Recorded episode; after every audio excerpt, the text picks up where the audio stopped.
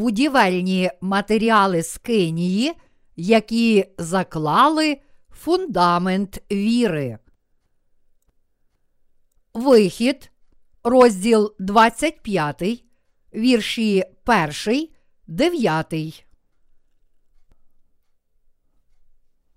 А Господь промовляв до Мойсея, говорячи: Промовляй до Ізраїлевих синів, і нехай вони візьмуть для мене приношення від кожного мужа, що дасть добровільно його серце, візьмете приношення для мене. А оце те приношення, що візьмете від них золото, і срібло, і мідь, і блакить, і пурпур, і червень, і віссон, і козина вовна, і шкурки баранячі, на червоно пофарбовані, і шкурки тахашеві, і дерево акацій, олива на освітлення, пахощі до оливи намащення, і пахощі для кадила, і каміння оніксове, і каміння на оправу до ефоду й до нагрудника, і нехай збудують мені святиню, і перебуватиму серед них. Як усе, що я покажу тобі, будову скинії та будову речей її, і так зробите. Мізерне життя. У вірші Псалом життя Генрі Уотсворт Лонгфелло написав: Не кажи мені похмурими числами. Життя лише порожня мрія. Проте, якщо ви дійсно подумаєте над цим, то погодитесь, що життя людини дійсно дуже мізерне. Хоч життя людей, здавалося б, закінчується поверненням у землю після марного, самотнього і недовгого перебування в цій пустині світу, все ж земля не є нашим кінцевим місцем призначення. Через гріх, кінцем життя кожної людини мало б бути вічне, жахливе страждання в пеклі. Все ж люди часто байдужі до власної смерті і життя після смерті. Тому в цьому світі люди живуть без жодної мети, йдучи до пекла, не в змозі стати праведними перед Богом, котрий їх спас. Таке життя. Але якби тільки в цьому й полягало життя воно було б справді мізерним і жалюгідним. В такому житті немає месії. Якби люди справді були просто кинуті в цей світ, щоб безцільно поневірятися в ньому і зникнути в темряві, їхнє існування дійсно було б мізерне і жалюгідне. Всі ми можемо переконатися в цьому, поглянувши на людей навколо нас. Днями, перебуваючи за кермом автомобіля, я побачив чоловіка віком близько 60 років, котрий йшов дорогою. Він йшов повернутий до мене спиною, голова була нахилена вниз, а рамена звисали, і він виглядав вельми самотньо. Коли я посигналив, він оглянувся, і я побачив його повне скорботи обличчя. Побачивши вираз обличчя цього уже немолодого чоловіка, я на якийсь час задумався. Цей літній чоловік, ймовірно, відчував, яким порожнім є його життя. Спустошливість цього пригнічення, напевно, ще більше підсилювало відчуття порожнечі і змушувала його відчувати марноту свого життя. Не тільки життя цього чоловіка, але й життя усіх людей, є дійсно жалюгідне. Час швидко минає, і люди навіть не усвідомлюють, що старіють, аж ось раптом помічають глибокі зморшки на обличчі. Багато з них стикаються з великими життєвими труднощами, тому навіть не мають можливості перепочити, оглянутися назад і подивитися, куди вони йдуть. Всі батьки жили і важко працювали для своїх дітей та сім'ї, тому їх огортає невимовна печаль, адже тепер вони бачать власний занепад, їхнє життя добігає кінця. Охоплені емоціями, вони заливаються сльозами. Багато часу вже минуло, і після довгих років вони, зрештою, мають можливість озирнутися назад, а озирнувшись, відчувають, як точно моторошна й спустошлива картина пізньої осені віддзеркалює їхнє власне життя. Восени, коли все листя опало і вже має прийти похмура зима, вони відчувають, що їхнє життя також скоро зів'яне. Вони жалкуватимуть, звичайно, що їм потрібно було стільки часу, щоб усвідомити це. Яку надію матимуть ці люди, якщо вони мають піти з життя, навіть не зустрівшись з Господом? Такі люди, котрі йдуть з життя, не зустрівшись з Месією, є справді жалюгідні. Я сам також вів би жалюгідне життя, якби не зустрів Господа. А ви, куди б ви йшли зараз, якби не зустріли Господа? Дуже багато людей в цьому світі не змогли зустріти Господа і тому приготували собі власне нещастя. Моє серце справді болить, коли я думаю про цих людей, про те, що так багато людей прирекли себе на нещастя. Це свині все життя тільки їдять і набирають вагу. Але наше життя не таке, як існування цих свиней. Адже ми повинні роздумувати і бачити не тільки теперішнє, але й вічне майбутнє. Багато людей з жалем зустрічає свої останні дні. Вони знають, що існує вічне Царство Небесне, проте усвідомлюють, що не можуть туди увійти, бо залишаються грішниками. Є так багато таких життів, повних жалю, і це змушує мене плакати і сумувати через їхню нещасливу долю. Думаючи про таке життя, про те, що вони не в змозі прийти до прекрасного місця, приготованого Богом, та що повинні піти з цього світу, не досягши дійсної мети життя, ми можемо тільки жаліти ці душі і тужити з приводу їхньої долі.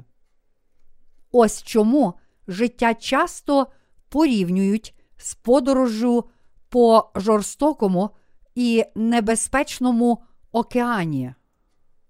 Люди кажуть, що життя схоже на такий океан, на намагання вижити в жорстокому світі, адже від народження до смерті люди мусять страждати, штовхатися і кричати, щоб вижити. Нагадуючи собі, що саме таким є життя, ми з упевненістю усвідомлюємо, що треба проповідувати правду скинії всім людям і допомагати їм зустріти Господа, бо ця справа надзвичайно важлива. Чому? Тому що через жертву за гріхи Бог дає цим грішним людям спасіння від гріхів, зустрічаючись із ними у Божому домі. Скинія це дім Божий, встановлений на пустині. У цьому Божому домі, у Скинії, Бог зустрічає грішників у благодаті прощення гріхів, що здійснилося через жертвоприношення. Бог каже нам: Я накажу вам побудувати мій дім, де я житиму, і зустрінуся з вами у середині Скинії на її віку. Тільки у Скинії, у Божому домі, кожен може стати праведним перед Богом. Цю віру в правду Скинії не можна отримати взамін за багатства цього світу, тому що вона є найбільшою цінністю, яку не можна купити за жодну ціну.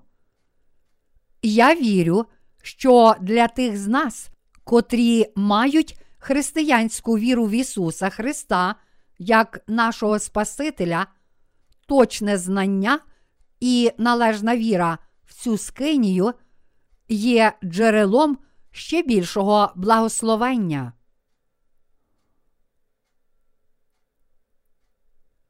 Ми живемо благословенним життям. Моє серце наповнюється радістю від думки, що ми живемо особливо благословенним життям. Хоч людське існування таке жалюгідне, багато людей продовжують жити, не думаючи про власну долю. Але Бог хоче змусити їх зрозуміти мізерність такого життя і покаятися. Вони з іншого боку все ще намагаються прожити життя, не слухаючи Євангелія, яке Бог дарував їм, не впустивши його навіть у маленький закуток свого серця. У книзі Вихід написано про десять кар, які Бог зіслав на фараона. Єгипет переніс десять кар. Бог наказав фараону відпустити його народ, що жив у Єгипті. Він сказав фараону, що зійшле на Єгипет десять кар, якщо той не підкориться йому. Але фараон не прислухався до того, що Бог сказав йому, вперто противився його наказу і тому перетерпів всі десять кар, які Бог пообіцяв. Упертість фараона була нерозумна. Тож він, зрештою, звільнив народ Ізраїля, вже перетерпівши всі Божі покарання, тому що ним керував сатана. Це також свідчить про нашу власну нерозумну впертість. Такі люди все ж можуть отримати прощення гріхів, встановлене Богом у його скинії, і жити з ним у вірі. Але ці люди такі вперті, що з ослячою впертістю продовжують відкидати і не вірити в істинну правду. Ось чому так багато людей не можуть стати праведними перед правдивим Богом, живуть життям грішників і кінець кінцем отримують смерть. Це дуже засмучує мене. Багато людей дуже вперті перед Богом. Такі люди поступаються на якийсь час, коли стикаються з труднощами, однак потім продовжують жити так, як раніше, відкидаючи Божу волю і стаючи знову такими ж впертими, тому вони отримають другу кару. Після цієї другої кари вони трохи поступляться, але це ненадовго, адже згодом вони знову почнуть противитися Богу і не вірити йому. І тому вони отримають третю кару, а згодом і четверту, п'яту, шосту, сьому, восьму і дев'яту кари, поки остаточно не здадуться після останньої кари, і поки не будуть знищені. Коли прийде остання кара, багато людей терпітимуть муки пекла за невіру в те, що Месія зробив для них. Яке безглузде таке життя?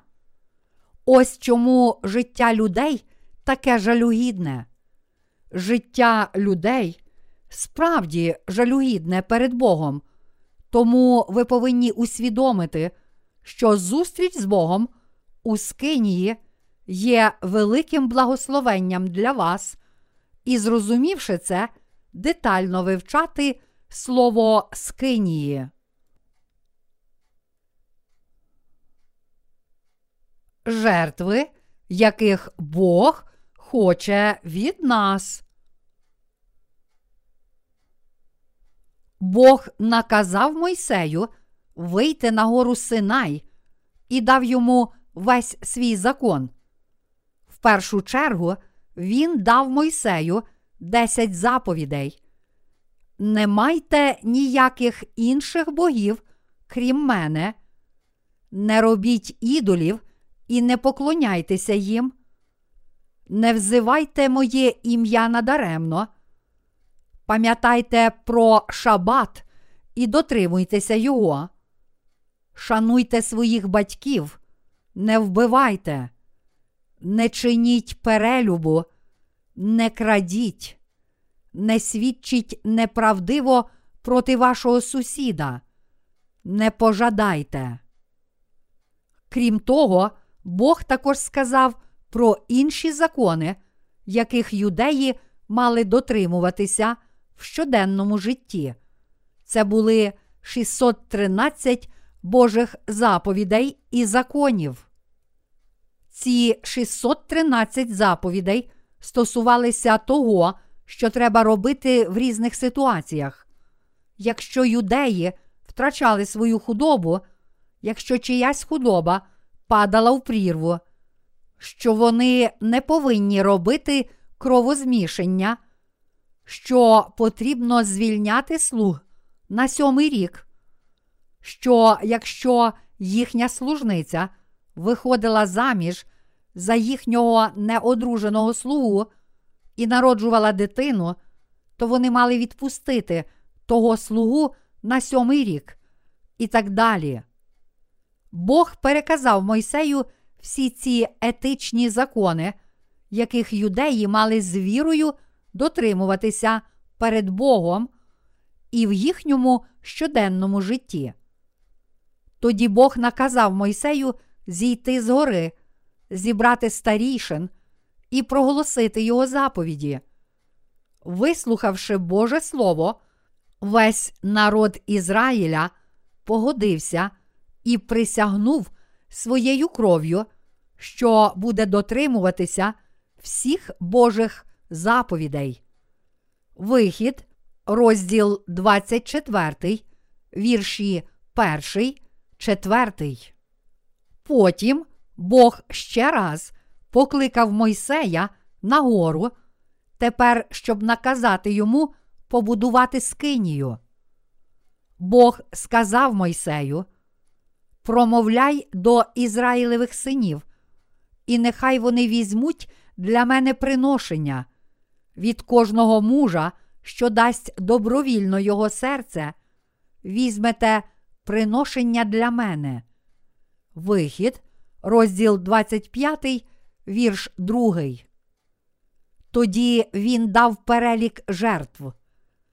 А оце те приношення, що візьмете від них: золото і срібло, і мідь, і блакить, і пурпур, і червень, і віссон, і козина вовна, і шкурки баранячі, на червоно пофарбовані, і шкурки тахашеві, і дерево акацій, олива на освітлення, пахощі до оливи намащення, і пахощі для кадила, і каміння оніксове, і каміння на оправу до ефоду й до нагрудника. Вихід, розділ 25, вірші 3, 7. Бог наказав принести ці жертви з конкретною метою, а саме побудувати на цій землі сяючий дім Божий, де не було б жодного гріха, і де б жив Бог, щоб там зустрічатися з народом Ізраїля і змивати їхні гріхи. Проте це не означає, що Бог наказав їм жертвувати гроші для будівництва меморіальної споруди, як це роблять сьогоднішні церкви. Неправдиві пророки в сьогоднішньому християнстві часто зловживають цим уривком, прагнучи будувати пишні церкви, щоб задовольнити власні бажання. Натомість Бог наказав юдеям принести йому ці пожертви, щоб вони були використані для будівництва його дому, та щоб таким чином дати їм рясне благословення. Справді, Бог прийняв ці пожертви, щоб спасти нас від наших гріхів і суду за них. Це було для того, щоб сам Бог міг зустрітися з нами, що живемо жалюгідним життям, цілком змити наші гріхи і зробити нас своїм народом. Приховане духовне значення жертв, які Бог наказав принести. Перед тим, як йти далі, спочатку деякий час зупинимося та обдумаємо духовне значення цих жертв, які Бог наказав принести йому. Після цього ми розглянемо свою віру через призму значення цих жертв. Золото, срібло і бронза. Ми повинні в першу чергу з'ясувати, де були використані золото, срібло і бронза. У Скинії золото використовувалося для святилища, святого святих і інших речей, що були там, зокрема для свічника, столу показних хлібів, жертовника кадила, віка і ковчега свідоцтва. Золото означає віру в Слово Боже, а срібло означає благодать спасіння.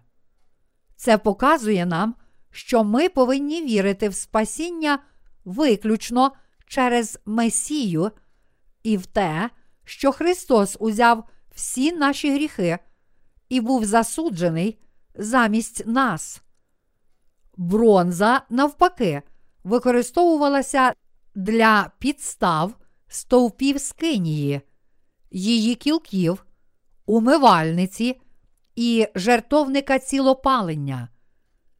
Весь бронзовий посуд мав бути похований у землі або стояти на ній. Це означає суд за гріхи людей, і бронза також означає, що ми маємо бути засуджені Богом за недотримання закону і за наші гріхи. Яке ж тоді духовне значення золота, срібла і бронзи? Вони складають фундамент віри в дар Божого спасіння. Біблія каже, що всі ми є грішниками, котрі не можуть цілком дотримуватися закону, і тому маємо померти через наші гріхи, та що замість нас Господь прийшов на цю землю і був засуджений за наші гріхи, ставши жертвою за гріх, яка приносилася у Скинії. Щоб вирішити проблему своїх гріхів, грішники приводили безвадну тварину до Скинії і, відповідно до системи жертвоприношень, передавали їй свої гріхи через покладення рук на її голову. Жертва, яка приймала їхні гріхи, потім проливала свою кров і помирала. Тільки таким чином народ Ізраїля, приречений на пекло, бронза, міг отримати прощення гріхів, срібло і уникнути покарання за гріх через віру, золото. Блакитна, пурпурна і яскраво червона нитки та суканий вісон роботи гаптівника. Ось інші матеріали, що часто використовуються в скинії: блакитна, пурпурна і яскраво червона нитки та суканний віссон роботи гаптівника. Ці нитки використовувалися для брами подвір'я скинії, брами святилища і заслони, яка відділяла святилище від святого святих. Ці чотири нитки свідчать про правду, що відповідно до пророцтва у бутті, розділ 3, вірш 15, що Господь прийде як насіння жінки, Христос дійсно прийде на цю землю і спасе грішників від гріхів, прийнявши хрещення і будучи розп'ятим, та що сам Бог спасе нас. Ці чотири нитки використовувалися не тільки для брами скинії, але й для одягу первосвященника і першого покривала скинії. Такий був Божий завіт, що Ісус Христос прийде на цю землю і спасе нас від наших гріхів, виконавши свою місію блакитної, пурпурної і яскраво червоної ниток. І Христос справді виконав цю обітницю і дійсно спас нас від гріхів світу. Найважливішою у брамі Скинії є блакитна нитка. Чому Ісус Христос, прийшовши на цю землю, як Месія, мусив померти на Христі? Тому що Він охрестився. Блакитна нитка означає хрещення Ісуса. Пурпурна каже нам, що Ісус є царем, а яскраво червона означає Його розп'яття на Христі і кров. Блакитна, пурпурна і яскраво червона нитки та суканий вісон роботи гаптівника є основними будівельними матеріалами, що складають дар спасіння, яке Ісус Христос дав нам, прийшовши на цю землю як Месія і взявши на себе всі наші гріхи. Багато людей в цьому світі наголошують тільки на тому, що Ісус Христос Син Божий, та що Він є самим Богом. Але Бог чітко каже нам через скинію, що такі вчення не можуть бути повною правдою. Апостол Петро каже у першому Петра, розділ 3, вірш 21. Того образ хрещення, не тілесної нечистоти позбуття, але обітниця Богові доброго сумління, спасає тепер і нас Воскресенням Ісуса Христа. Це свідчить, що Ісус Христос виконав Божу обітницю спасіння і заклав фундаменти повної віри, прийнявши хрещення, той прообраз, котрий спасає нас. Ким є наш Месія? Месія означає Спаситель. Тобто Ісус прийшов на цю землю, охрестився, щоб узяти на себе всі наші гріхи і всі гріхи світу, і справді забрав їх через своє хрещення. Бог наказав юдеям побудувати браму подвір'я скинії з переплетення блакитної, пурпурної і яскраво червоної ниток та суканного вісону роботи гаптівника. І Христос, Цар Царів і Господь неба, прийшов на цю землю в тілі людини, щоб виконати правду блакитної, пурпурної і яскраво червоної ниток та суканного віссону роботи гаптівника. Христос прийшов у тілі людини і прийняв хрещення, яке виконало всю Божу праведність від Івана Хрестителя, представника людства.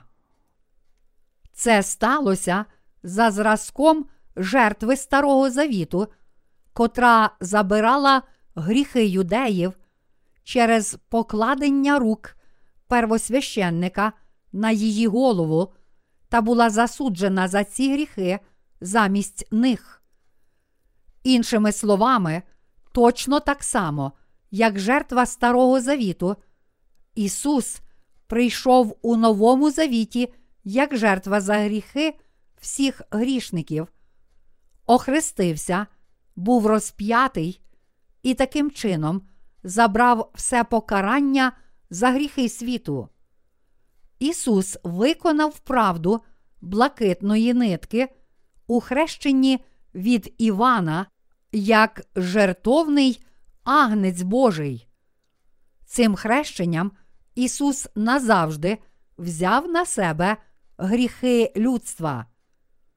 Більшість християн стали навіть гіршими, ніж люди інших мирських релігій, тому що вони не змогли пізнати і повірити в цю правду блакитної нитки, хрещення Ісуса, і таким чином не отримали прощення відразу всіх гріхів. Коли християни не мають правильного розуміння цього хрещення, яке Ісус прийняв, щоб узяти на себе наші гріхи, вони не можуть із самого початку правильно закласти основи своєї віри. Точніше, блакитна нитка є засобом і правдою, з допомогою яких Месія прийшов на цю землю і узяв на себе наші гріхи.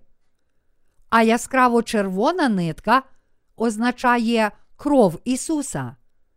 Ісус Христос був розп'ятий, пролив свою кров і помер на Христі, тому що всі наші гріхи перейшли на нього через Його хрещення. Ісус узяв на себе наші гріхи через своє хрещення від Івана, і саме тому Він міг померти на Христі. Та саме завдяки цьому Його жертва на Христі для нас не була даремною. Месія Ісус Христос цілком забрав все наше покарання за гріхи через своє хрещення і розп'яття на Христі. Тому Він дійсно завершив місію нашого спасіння. Пурпурна нитка означає, що Ісус Христос є Богом і Царем Царів. Ісус Христос справді є Царем Царів, пурпурна нитка. Проте, якби він не охрестився від Івана Хрестителя, представника людства, і в такий спосіб не взяв на себе наші гріхи, блакитна нитка, то скільки б страждань і терпінь він переніс на Христі, яскраво червона нитка, його смерть була б даремною.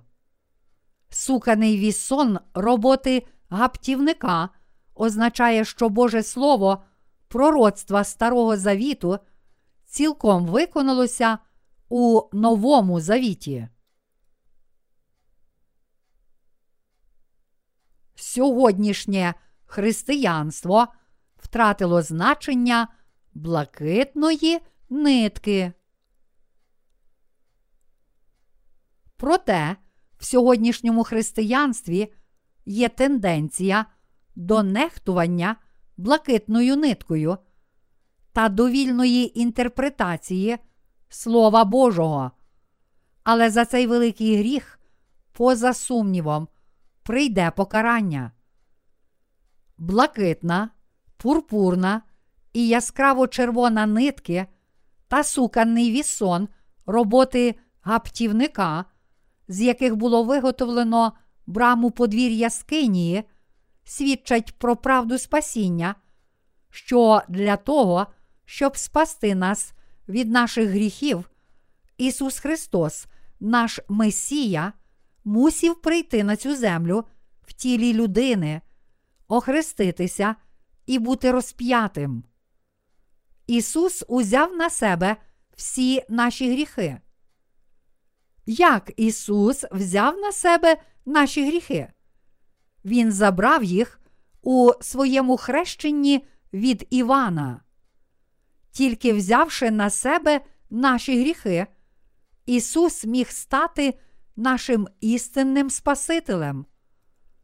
Ось чому брама Скинії мала бути виткана з цих чотирьох ниток, адже вони показують нам, що Ісус, котрий прийшов на цю землю, охрестився, пролив свою кров на Христі і воскрес із мертвих, це сам Бог. Тому брама подвір'я Скинії була зроблена з блакитної, пурпурної і яскраво червоної ниток та суканного віссону роботи гаптівника. Ісус є дверима спасіння, що приводять нас в Царство Небесне. Ці двері виткані з блакитної, пурпурної і яскраво червоної ниток та суканного віссону роботи гаптівника. Ісус є Спасителем грішників. Хрещення Ісуса і Його розп'яття на Христі є Його даром спасіння, котрий спас грішників від гріхів. Сьогоднішнє християнство не в змозі належним чином зрозуміти хрещення Ісуса, тому воно не може зустріти справжнього Бога, а натомість перетворилося тільки в одну з багатьох мирських релігій. Таким чином, що стосується нашої віри, ми повинні спочатку закласти міцний фундамент віри на правді блакитної, пурпурної і яскраво червоної ниток.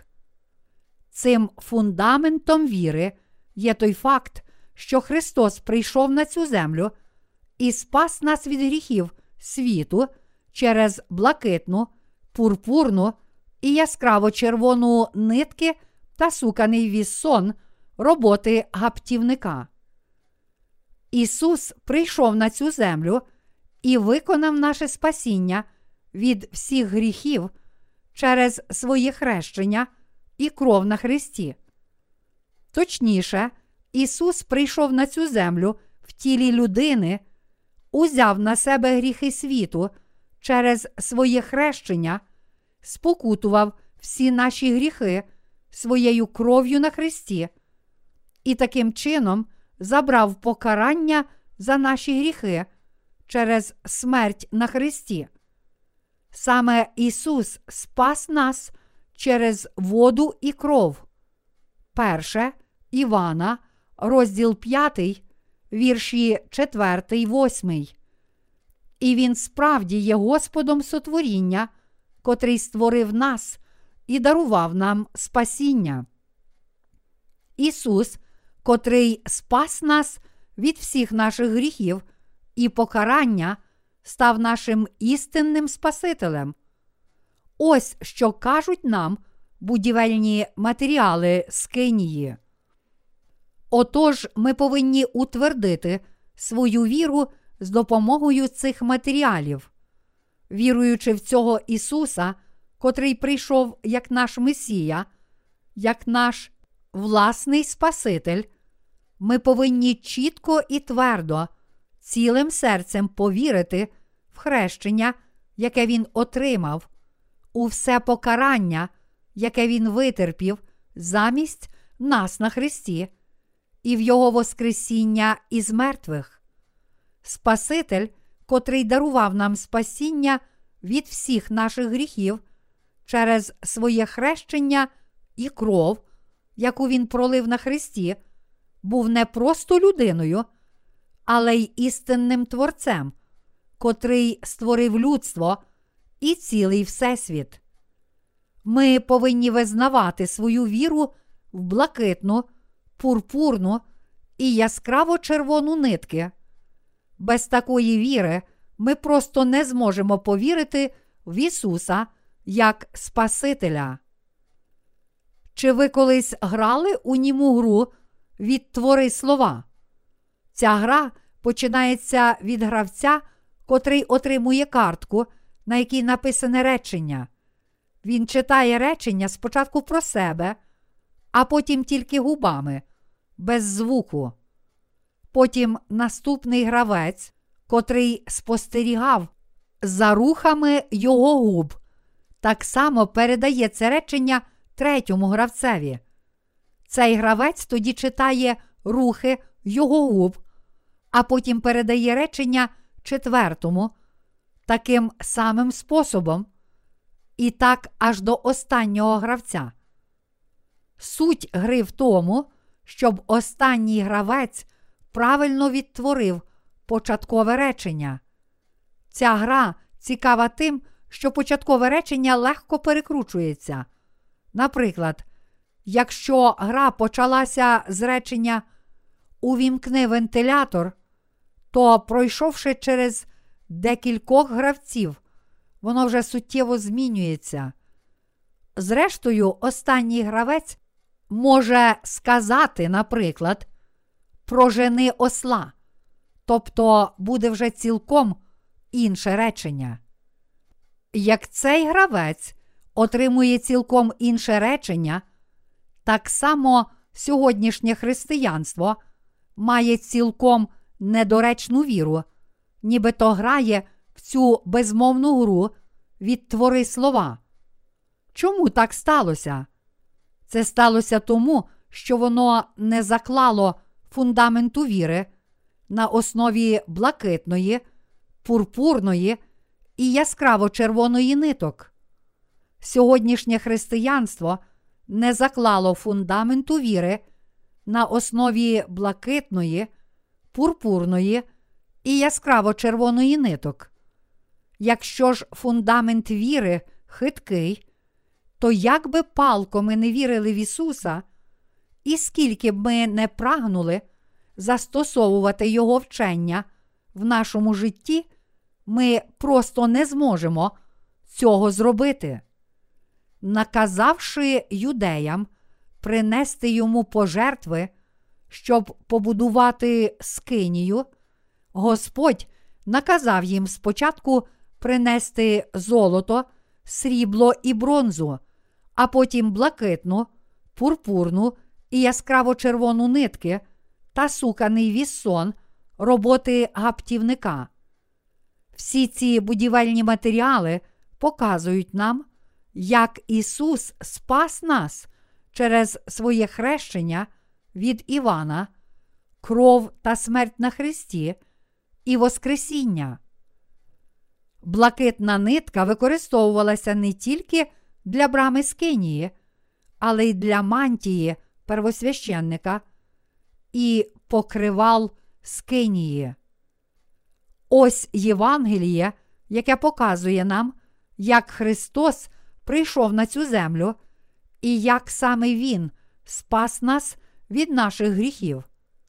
Насправді, це свідчить, якими важливими для нас є ці чотири складники віри, а саме блакитна, пурпурна і яскраво червона нитки та віссон. на основі цього слова всі ми повинні міцно закласти фундамент своєї віри.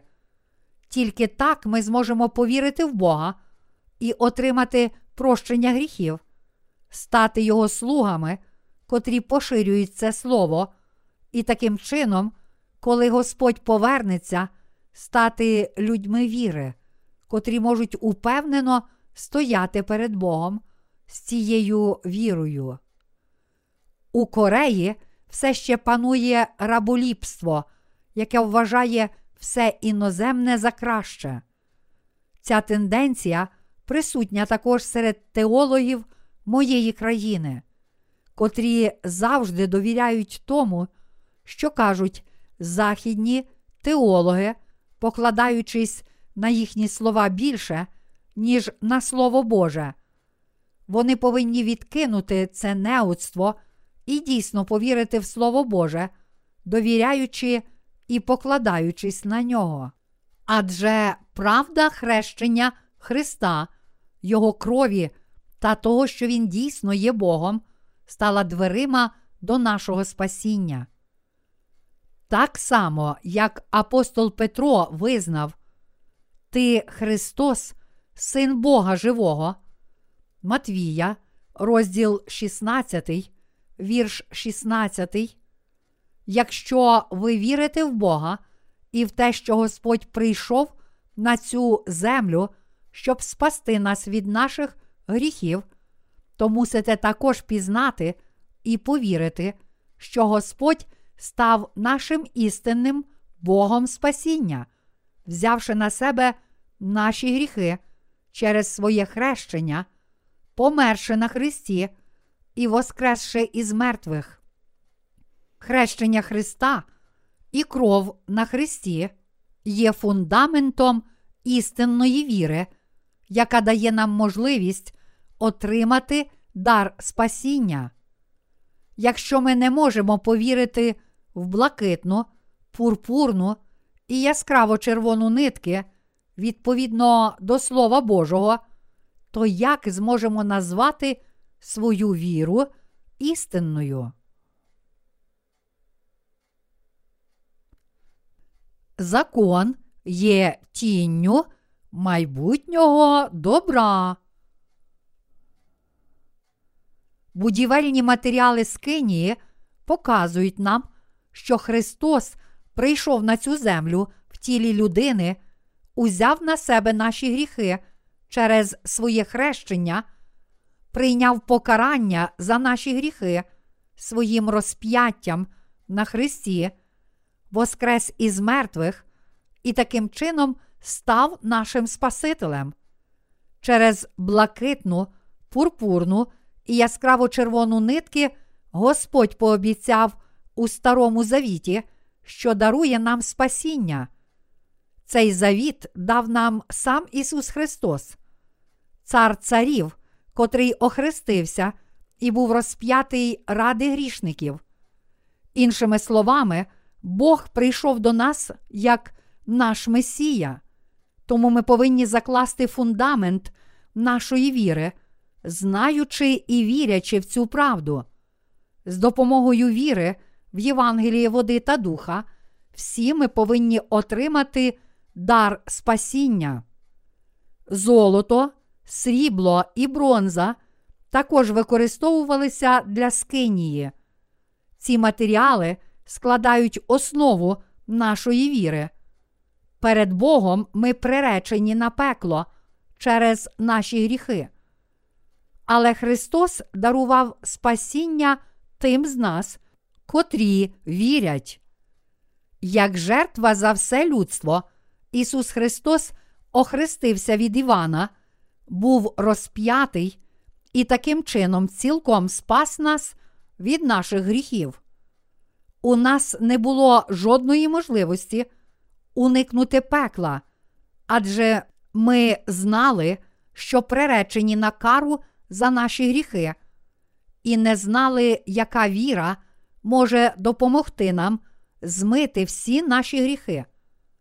Але Бог дарував нам спасіння. Те, що Ісус прийшов на цю землю, взяв на себе всі наші гріхи через своє хрещення, помер на Христі і таким чином вирішив всі проблеми наших гріхів і покарання, є даром спасіння. Ми врятовані від наших гріхів через віру в те, що Бог завершив місію нашого спасіння і дарував нам прощення гріхів. Ось чому Бог наказав принести йому віру золота, срібла і бронзи, адже він цілком спас тих, котрі були приречені на пекло, дарувавши їм спасіння. Христос дійсно спас нас, прийшовши на цю землю, взявши на себе всі наші гріхи і витерпівши все наше покарання. Тому ми цілком спаслися перед Богом через віру в цей дар спасіння. Ісус Христос став нашим досконалим Спасителем, тому ми повинні твердо стояти у вірі в Його дар спасіння, адже блакитна, пурпурна і яскраво червона нитки та суканий вісон роботи гаптівника є дарами віри. Бог не хоче, щоб ми вірили на власний розсуд і сліпо, взагалі нічого не знаючи.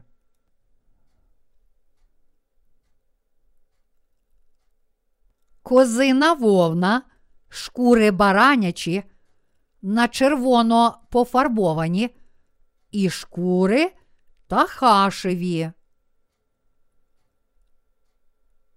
З цих матеріалів були зроблені покривала скинії. Перше покривало було виткане з блакитної, пурпурної і яскраво червоної ниток та суканого віссону роботи гаптівника, а на ньому було друге покривало з козиної вовни. Воно було накрите шкурами баранячими, на червоно пофарбованими. І нарешті зверху були шкури тахашеві. Таким чином, чотири різні шари покривал накривали скинію. Покривало на скинії було з шкур тахашевих. Тож зверху на покривалах скинії були тільки ці чорні тахашеві шкури. Тахаш це морська видра. Його шкура за розміром приблизно дорівнює людині або трохи менша, і є водонепроникна. Ось чому шкури Тахашеві використовувалися як верхнє покривало скинії. Через це ззовні скинія не була приваблива і не милувала око. Це означає, що коли Ісус прийшов на цю землю задля нас, Він прийняв таку скромну подобу, що в його зовнішності не було нічого привабливого. Шкури баранячі на червоно пофарбовані, означали, що Ісус Христос прийде на цю землю і стане жертвою за нас, тоді як козина вовна означала, що Він спасе нас, прийнявши хрещення, як наша жертва, і таким чином візьме на себе наші гріхи та буде розп'ятий на Христі. Іншими словами, матеріали цих покривал скинії є основними принципами нашої віри. Ця правда є будівельним матеріалом віри, який ніколи не можна ігнорувати. Щоб дарувати нам спасіння, Ісус Христос прийшов на цю землю як наша жертва. У Старому Завіті Бог встановив систему жертвоприношень для прощення гріхів юдеїв, безвадні тварини, козли, ягнята або бики. Забирали гріхи юдеїв, перенесені на них через покладення рук і вмирали замість них, проливаючи свою кров та горіли у вогні, й таким чином спасали їх від усіх гріхів. Ісус Христос прийшов на цю землю як жертовне ягня і взяв на себе наші гріхи через своє хрещення, тобто покладення рук. Як жертву убивали, проливали її кров і спалювали на жертовнику цілопалення за гріхи юдеїв, які були перенесені на неї через покладення рук, так само Ісус Христос забрав все покарання за наші гріхи у хрещенні, помер на Христі і таким чином спас нас від гріхів світу. Імена стиралися з книги суду через скроплення кров'ю жертви рогів жертівника цілопалення. І так само, охрестившись і проливши свою кров, Ісус виконав наше вічне спокутування та змив всі гріхи світу. Так само всі матеріали Скинії свідчать про Ісуса Христа і Його служіння, кажучи, що Він тому спас нас від гріхів світу. Від Старого до Нового Завіту слово про те, що Ісус спас нас від наших гріхів, є цілком правдиве і безпомилкове. Багато з сьогоднішніх християн не вірять, що Ісус Христос прийшов на цю землю як наша жертва і взяв на себе наші гріхи через своє хрещення, а натомість беззастережно вірять тільки в Його смерть на Христі. Така християнська віра не є справжньою брамою подвір'я Скинії, бо вона виткана тільки з яскраво червоної і пурпурної ниток та ігнорує блакитну нитку. Вони мають помилкову віру, яка відкидає покривало з блакитної, пурпурної і яскраво червоної ниток та суканого віссону роботи гаптівника, а натомість вірить, що потрібні тільки два покривала з шкур баранячих на червоно пофарбованих та шкур тахашевих.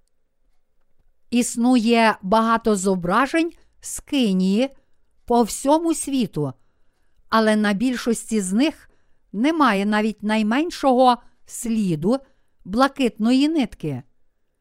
Люди, котрі малювали ці картини, не знали Євангелія, води та духа, тому брама подвір'я Скинії на їхніх картинах містить тільки яскраво червоний і білий кольори.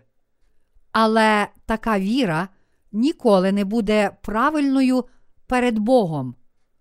Найбільше на брамі подвір'я Скинії було блакитної нитки, трохи менше пурпурної і яскраво червоної, а найменше білої. Отже, всі ці чотири кольори брами подвір'я Скинії повинні відразу кидатися у вічі.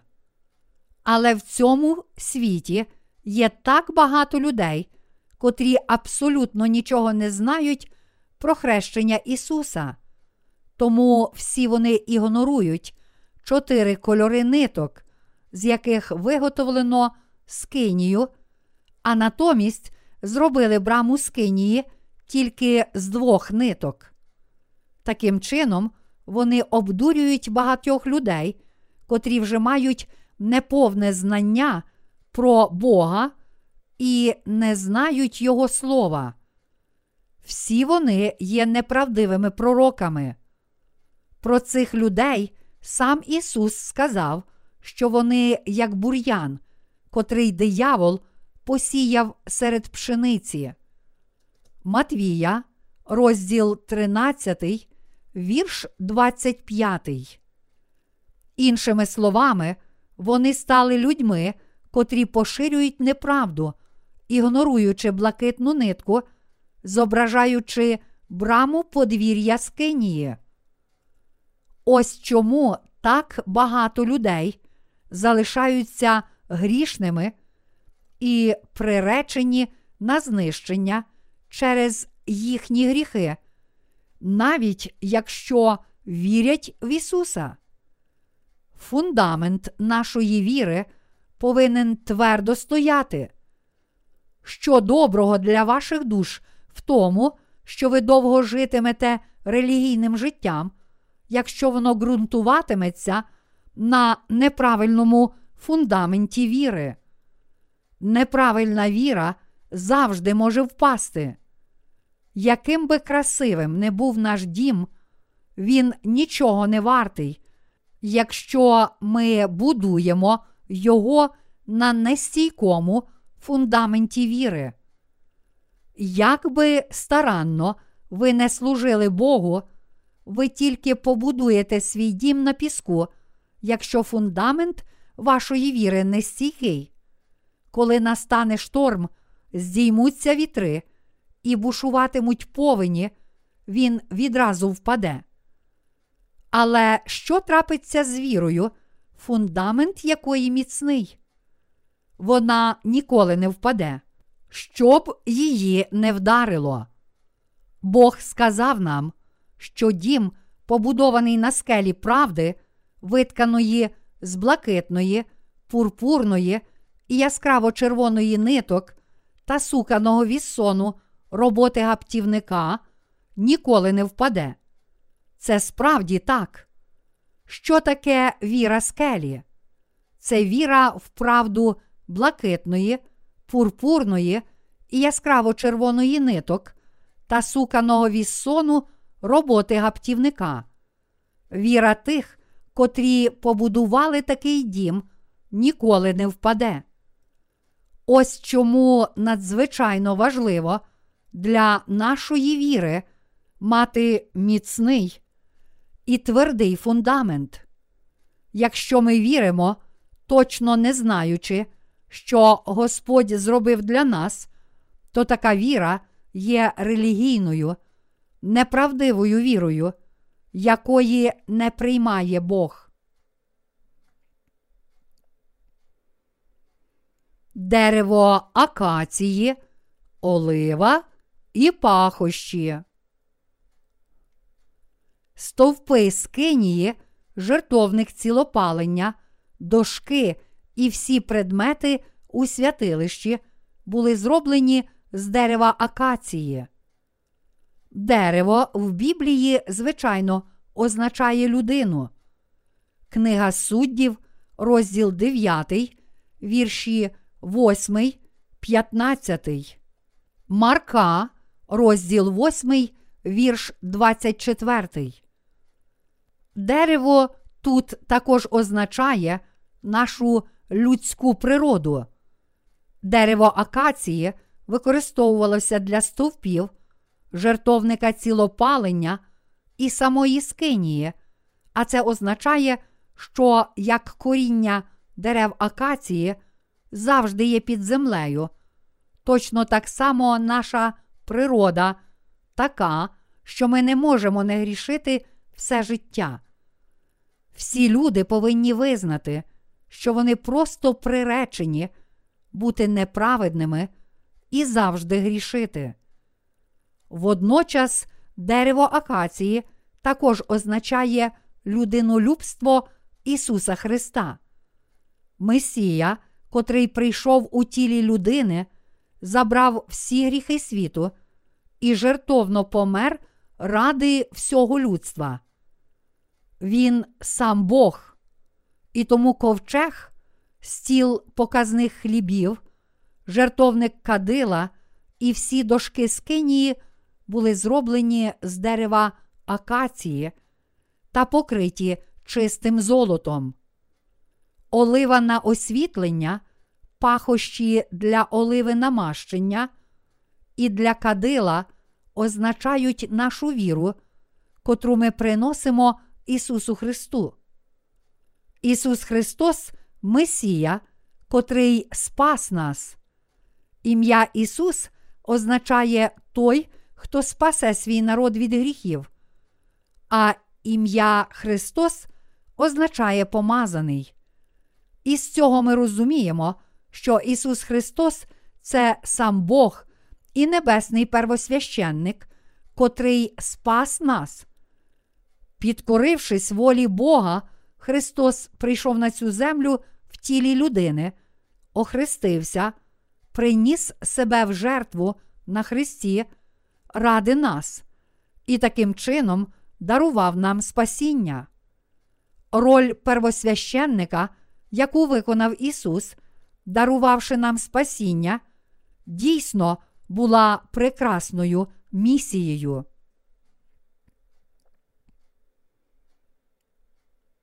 Оніксове каміння й інші камені оправи ефоду і нагрудника первосвященника. Написано, що 12 різних дорогоцінних каменів були на ефоді і нагруднику священника. Первосвященник спочатку надягав туніки, потім блакитну мантію, а потім ефод по мантії.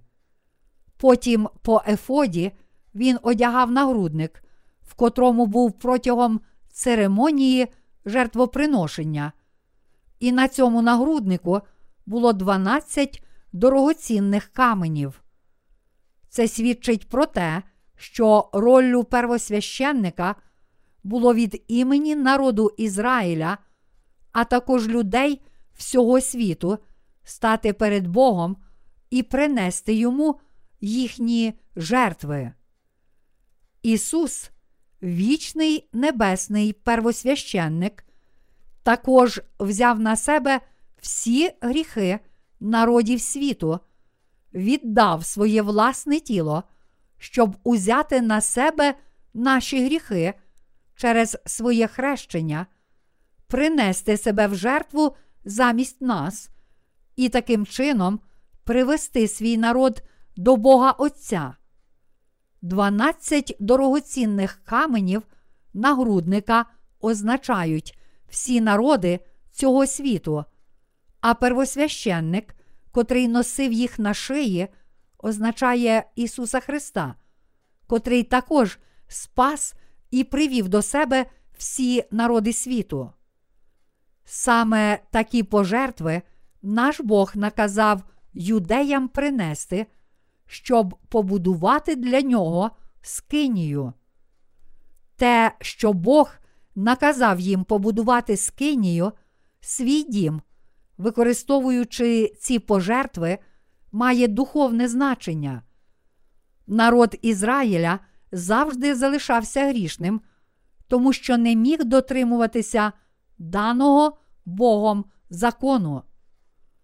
Ось чому Бог наказав їм через Мойсея побудувати скинію і дав систему жертвоприношень, яка дозволила їм отримати прощення гріхів через жертви скинії.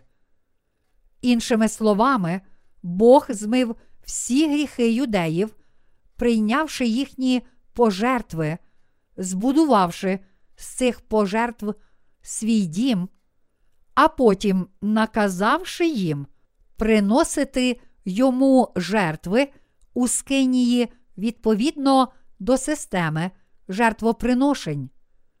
Саме так Бог зміг оселитися і жити у скинії з народом Ізраїля.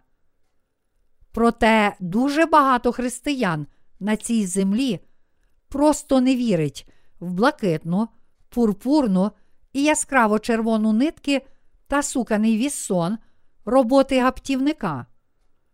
Якщо Бог наказав їм принести золото, срібло і бронзу, то чому ж вони не вірять в правдиве значення цих пожертв. Чи ж всі ми не були приречені на пекло через наші гріхи? Чи ви вірите в християнство як всього лиш одну з багатьох релігій цього світу, тому що ніколи не визнавали, що були приречені на пекло? Якщо дотепер ви так вірили, то мусите покаятися і навернутися до віри блакитної, пурпурної і яскраво червоної ниток та суканого віссону роботи гаптівника. І ви повинні усвідомити, що перед строгими Божими заповідями ви повні гріхів і приречені на пекло через ці гріхи, а тому мусите повірити в Євангеліє води та духа. Зараз ви повинні повірити в Євангеліє правди, що навіть якщо ви були приречені на пекло, Христос все ж прийшов на цю землю, як Месія, взяв на себе ваші гріхи через своє хрещення, забрав ці гріхи на хрест і приніс себе в жертву, проливши кров і таким чином спасши нас від наших гріхів і покарання. Без віри в Євангеліє води та духа блакитної, пурпурної і яскраво червоної ниток ми ніколи не зможемо закласти правильний фундамент нашої віри. Ми повинні подумати про фундамент нашої віри. Бог каже нам вірити в блакитну, пурпурну і яскраво червону нитки. Ми повинні запитати себе, чи дійсно віримо в блакитну, пурпурну і яскраво червону нитки, чи натомість віримо тільки в правду пурпурної і яскраво червоної ниток, ігноруючи блакитну нитку. Ми повинні подивитися на себе і побачити, чи ми, бува, не приносимо Богу неправильну віру, обрану на власний розсуд. Коли Бог каже нам принести йому блакитну, пурпурну і яскраво червону нитки, чи ми, бува, не приносимо йому чорну нейлонову нитку? Боже, та нитка, про яку ти просив, здається, не підходить для скинії. Вона скоро зігниє від дощу, а також її дуже важко знайти і принести аж сюди. Спробуй замість неї цю нейлонову нитку. Я можу гарантувати тобі, що її вистачить принаймні на 50 років, а можливо, навіть на 100 років, якщо ти будеш берегти її. І навіть якщо ти закопаєш її в землю, вона не гнитиме цілих 200 років. Чи це не прекрасно? Чи не так, бува, ми говоримо з Богом? Ми також повинні добре придивитися до себе і перевірити, чи в нас, бува, не така самозакохана і упереджена віра в Бога. І якщо в нас саме така віра, ми повинні покаятися вже зараз. Іншими словами, ми повинні навернутися.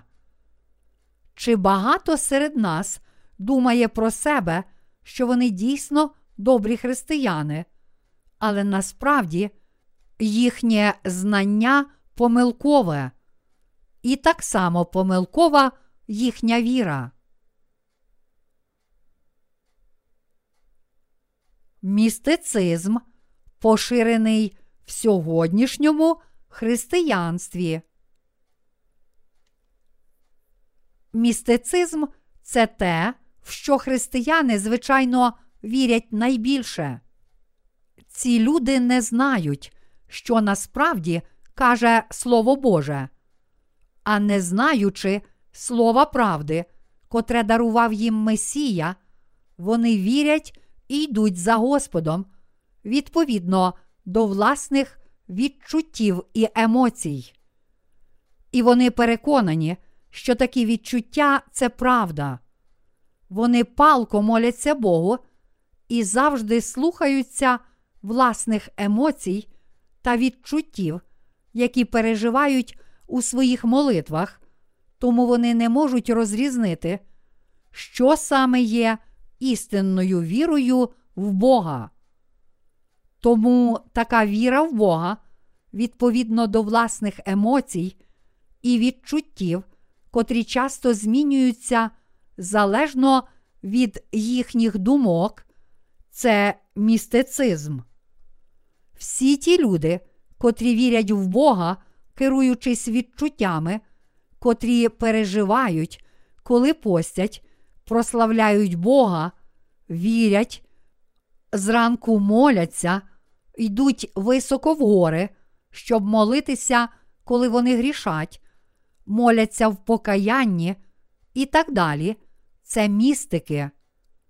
Іншими словами, жити життям віри, керуючись власними відчуттями, зовсім не означає вірити в блакитну, пурпурну і яскраво червону нитки, про які сказав Месія. Напевно, 99,9% усіх християн в історії людства були містиками. Іншими словами, не буде перебільшенням, якщо скажемо, що за винятком ранньої церкви все християнство було охоплене містицизмом. Ті, котрі не мають віри блакитної, пурпурної і яскраво червоної ниток, помилково вважають, що їхні власні відчуття це вже віра. Вони твердять, що бачили і зустріли Бога в молитвах і кажуть нам, як чудово почуваються кожного разу, коли прославляють Бога. Вони кажуть, ми зібралися на цій зустрічі прослави, підняли руки вгору і разом покаялися за наші гріхи. Ми тримали хрест і здійснили якийсь ритуал біля нього, а потім наші серця запалали, і Христос був такий привітний. Ми відчули таку велику вдячність в наших серцях за кров, яку пролив Христос.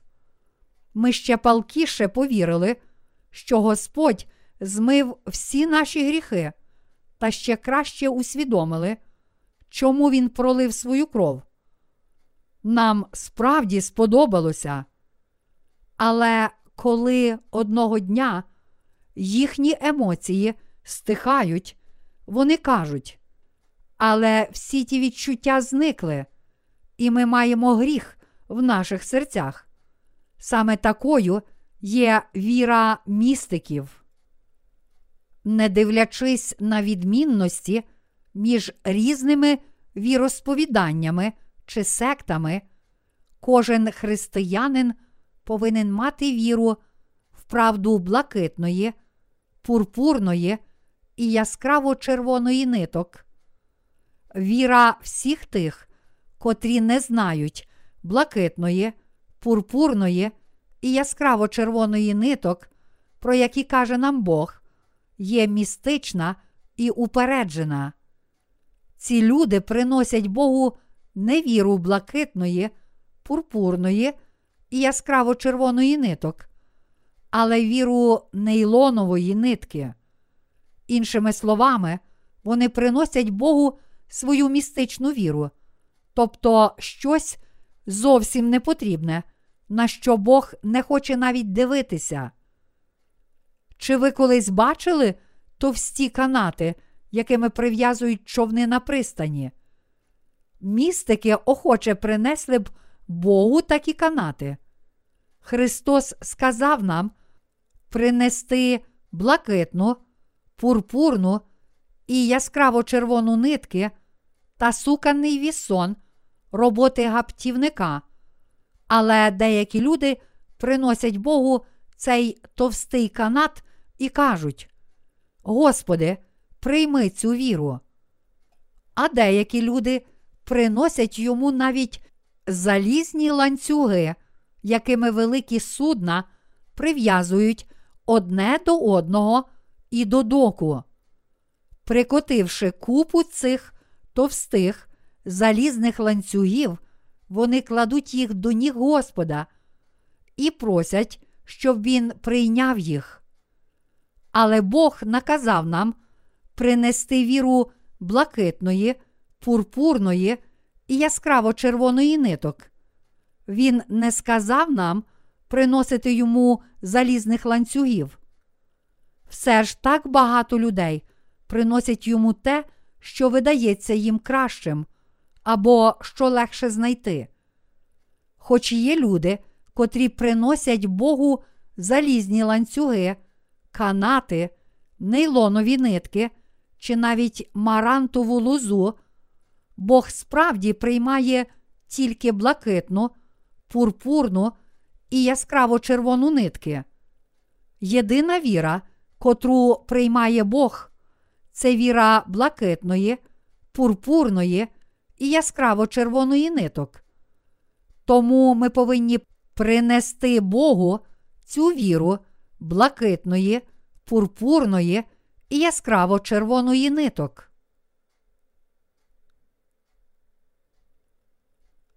Месія не приймає будь-якої жертви. Юдеї також мусили принести Богу золото, срібло, бронзу і 12 дорогоцінних каменів для ефоду і нагрудника. Та деякі люди приносять Богу мідь або залізо. Чи Ісус керує звалищем відходів для повторної переробки, що може прийняти різні речі? Звичайно, ні. Ісус не є кимсь, хто приймає всіляке сміття. Він не має звалища відходів для повторної переробки, тому не приймає всякого мотлуху, який ви приносите йому. Ісус Месія, котрий хоче дарувати нам своє милосердя, блакитної, пурпурної і яскраво червоної ниток, яке прощає наші гріхи. Він хоче дарувати нам свою істинну любов. Ось чому Ісуса називають Царем любові. Наш пастир дійсно є царем любові. Ісус це дійсно наш істинний Месія. Цей Месія каже, якої віри Він хоче від нас, визначає її обов'язкові характеристики. Тільки коли ми принесемо Богу таку віру, Він дасть нам те, що пообіцяв. Все ж ми бачимо, що серед тих, чия віра в Месію заснована на помилковому знанні про нього, є люди, чию впертість просто неможливо описати. Вони справді грішні і злі, як фараон, котрий вперто противився Богу. Коли Мойсей сказав йому, Єгова справді об'явився, відпусти його народ. Фараон відмовився це зробити зі словами. Хто такий Єгова? Якби він пізнав Бога, то, оцінивши всі плюси і мінуси своєї непокори, звичайно, зрозумів би, що буде краще, якщо він швидко підкориться і поступиться йому. А якщо б він все ще не міг повірити і вперто противився Богу, то це не тривало б довго. І після кількох кар він мав би поступитися. Яким же безглуздим і жалюгідним був цей фараон, що все ще вперто противився і не підкорявся Слову Божому, навіть після кари жаб, що огорнула весь його народ. Не тільки жаби, але й воші також впали на палац фараона. Всюди, по цілому Єгипту, були воші, а фараон все ж не підкорявся. Як може людина жити, якщо навколо безліч вошей? У цій ситуації фараон мав би усвідомити, я не підкорився Богу, тому він показує мені, хто справжній цар. Хоч я й цар моєї імперії на цій землі, але я є ніщо поряд з ним. Хоч я цар найбільшого народу на цій землі і маю владу над усім світом, Бог ще могутніший, ніж я, і Він зіслав на мене ці кари через мою непокору. Саме так він мав би підкоритися. Фараон зробив би мудро, якби швидко підкорився, побачивши, якою буде ціна його непокори. Хоч яким могутнім був фараон, прийшовши до висновку, що йому немає сенсу опиратися Богу, він повинен був підкоритися йому, кажучи: Добре, Боже, ти переміг, я слабший за тебе. Але фараон не поступився, тому весь його народ був покараний вошами. Тому єгиптяни не могли нічого зробити. Сильно потерпаючи від вошей, вони не могли займатися своїми справами, а мусили позбуватися вошей. Можемо уявити, як ці бідні єгиптяни бігали зі смолоскипами, намагаючись позбутися вошей, можливо, навіть спалюючи власні будинки. І як сморід від спалених вошей наповнював села. Є речі, котрі людина може зробити, а є випадки, в котрих людина безсила.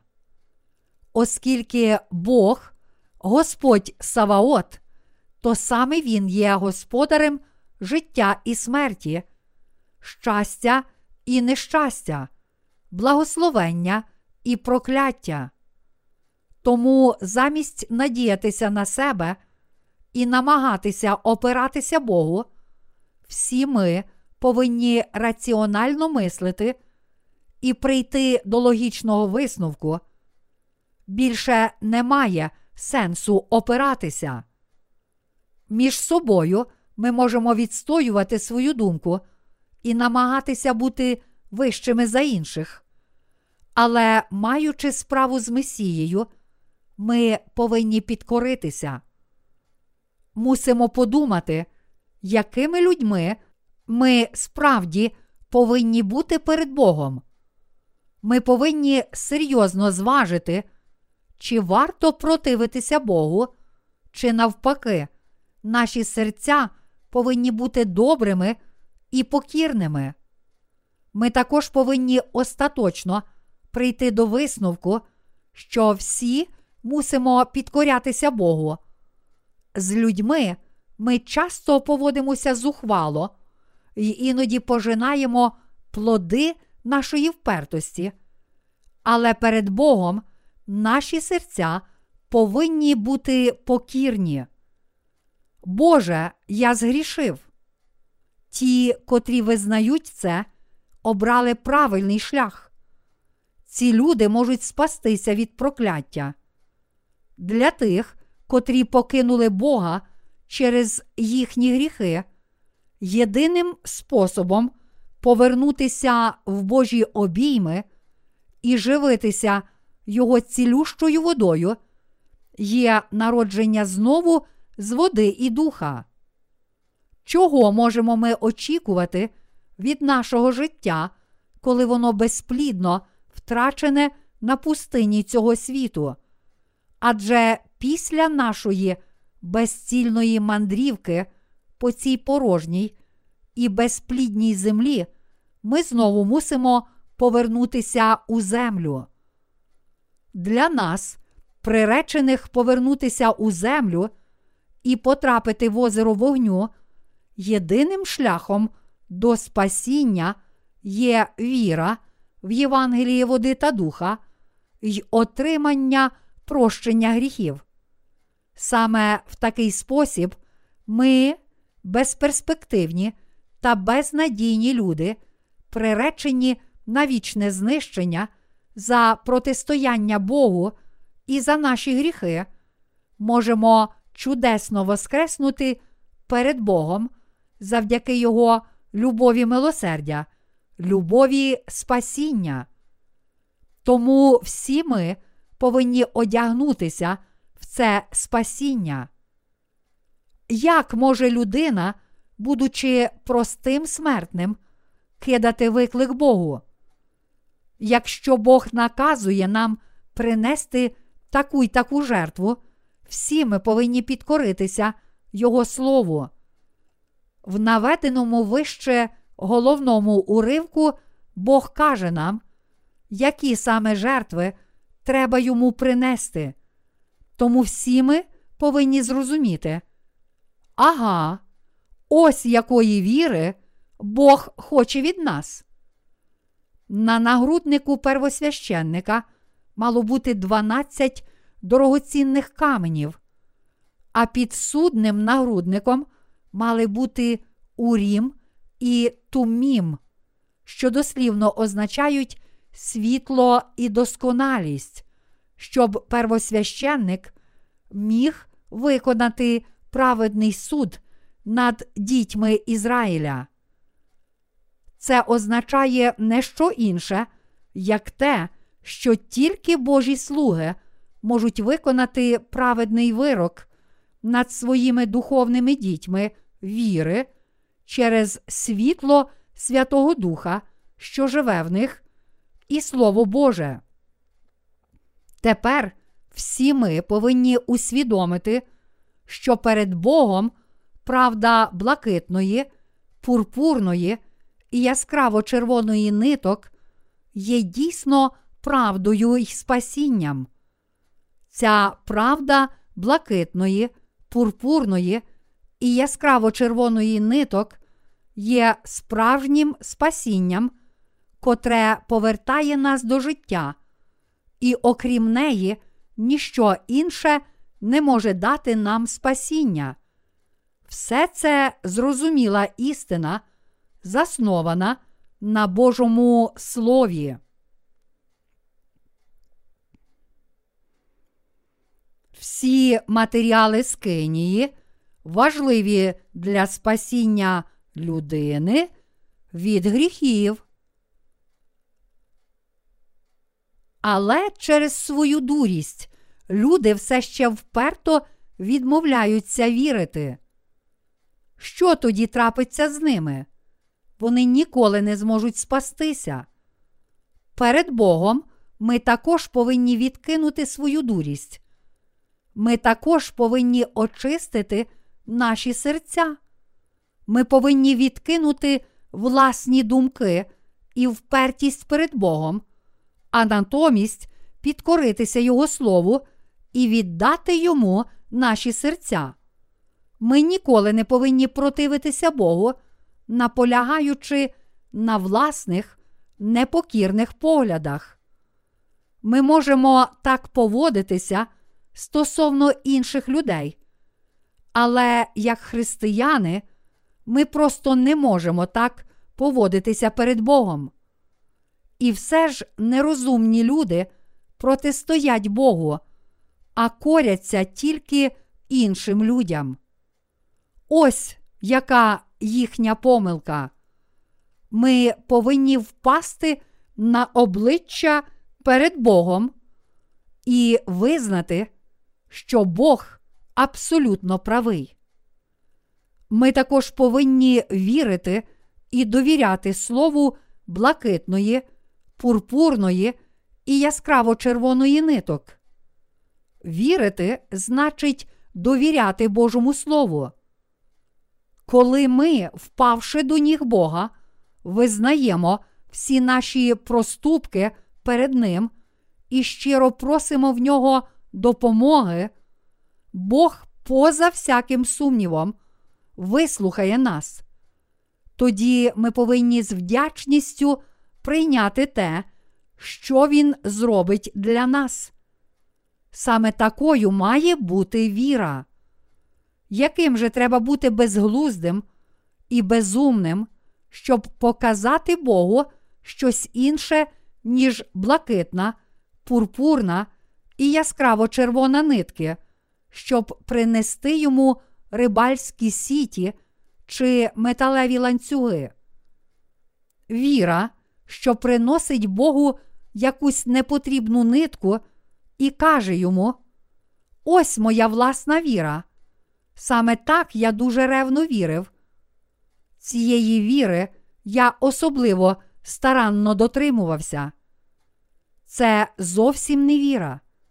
Це скоріше означає грати дурня перед Богом. Людина повинна відмовитися від своєї впертості перед Месією. Іншими словами, перед Богом людина повинна схилити свою волю. Всі ми повинні визнати перед Богом, ким ми є насправді. Визнати це відповідно до того, що Бог каже нам і чого Він хоче від нас. Саме така правильна віра християн. Покора і віра відповідно до Слова Божого є правильною поведінкою і міркуванням віруючого. Ось про що ми повинні пам'ятати перед Богом.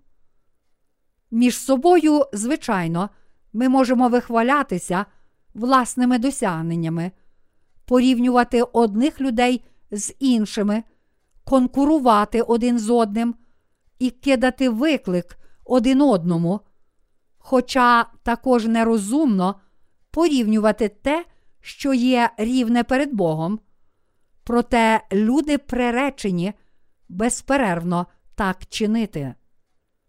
Навіть щенята впізнають своїх хазяїв і слухаються та підкоряються своїм власникам. Іншими словами, навіть собаки підкоряються своїм власникам, впізнають їхній голос і йдуть тільки на поклик своїх хазяїв. Коли собак сварять їхні власники, вони визнають свої провини, схиляють голови в покорі і намагаються знову заслужити ласку своїх хазяїв, роблячи різні маленькі послуги. Навіть тварини роблять це, а люди все ще продовжують кидати Богу виклик, вірячи на власний розсуд. Іншими словами, вони знову приходять до Бога, навіть наполягаючи на власній вірі і власних думках. Але своїми блакитною, пурпурною і яскраво червоною нитками Бог справді змив всі гріхи людства, і Він наказав нам вірити тільки в місію Христа. Та все ж люди надалі залишаються непокірними і кидають виклик Богу. Господь наказав нам принести йому всі наші гріхи і, змивши всіх їх блакитною, пурпурною та яскраво червоною нитками, Він дав нам прощення гріхів. Бог наказав нам принести йому віру блакитної, пурпурної і яскраво червоної ниток. Але люди все ще не вірять в це і відмовляються слухатися свого пана. Ці люди будуть прокляті. Коли вони приносять Месії не ту віру, якої він від них вимагає, але віру, якої він не хоче, то це його тільки гнівить. Вони продовжують вперто противитися Богу і кажуть йому: Я так і так дотримувався своєї віри. Похвали мене за мою віру. Хіба Бог похвалить їх тільки тому, що вони дотримувалися своєї віри, тоді як насправді ця віра просто даремна.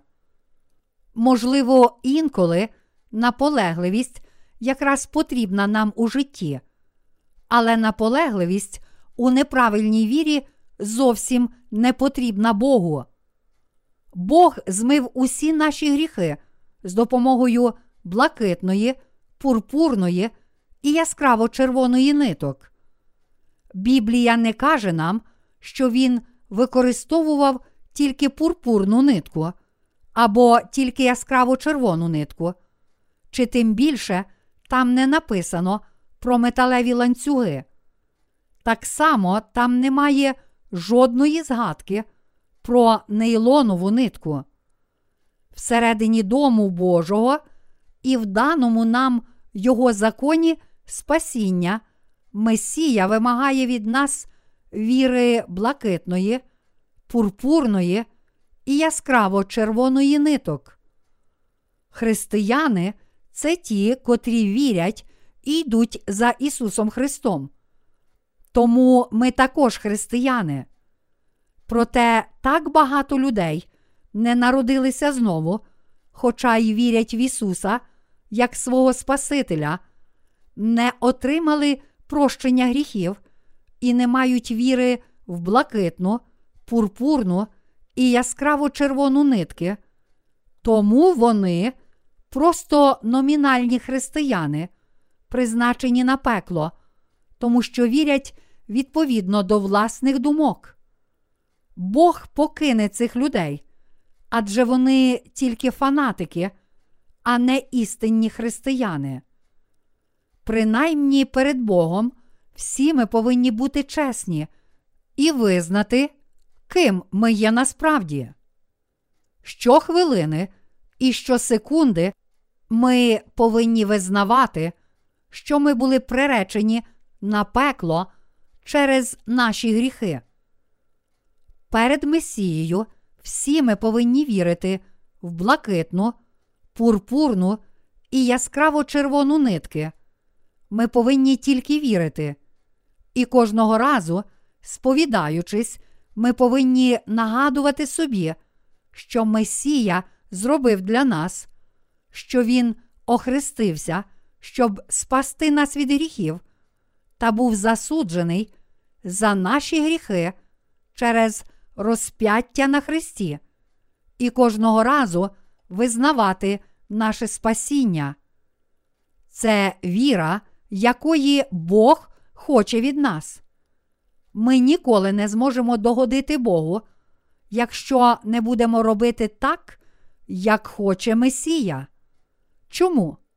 Тому що Він став нашим вічним Спасителем через блакитну, пурпурну і яскраво червону нитки. І тому ми повинні щохвилини вірити в те, що Бог зробив для нас. Віра блакитної, пурпурної і яскраво червоної ниток дійсно правильна, тому вона все більше і більше потрібна нам для прощення наших щоденних гріхів. Чи Бог був би задоволений, якби ми принесли йому результати власних зусиль? Якби ми принесли Богу земні речі, ми не тільки накликали б на себе Божий гнів, але також скоїли б великий гріх, кидаючи виклик Господу.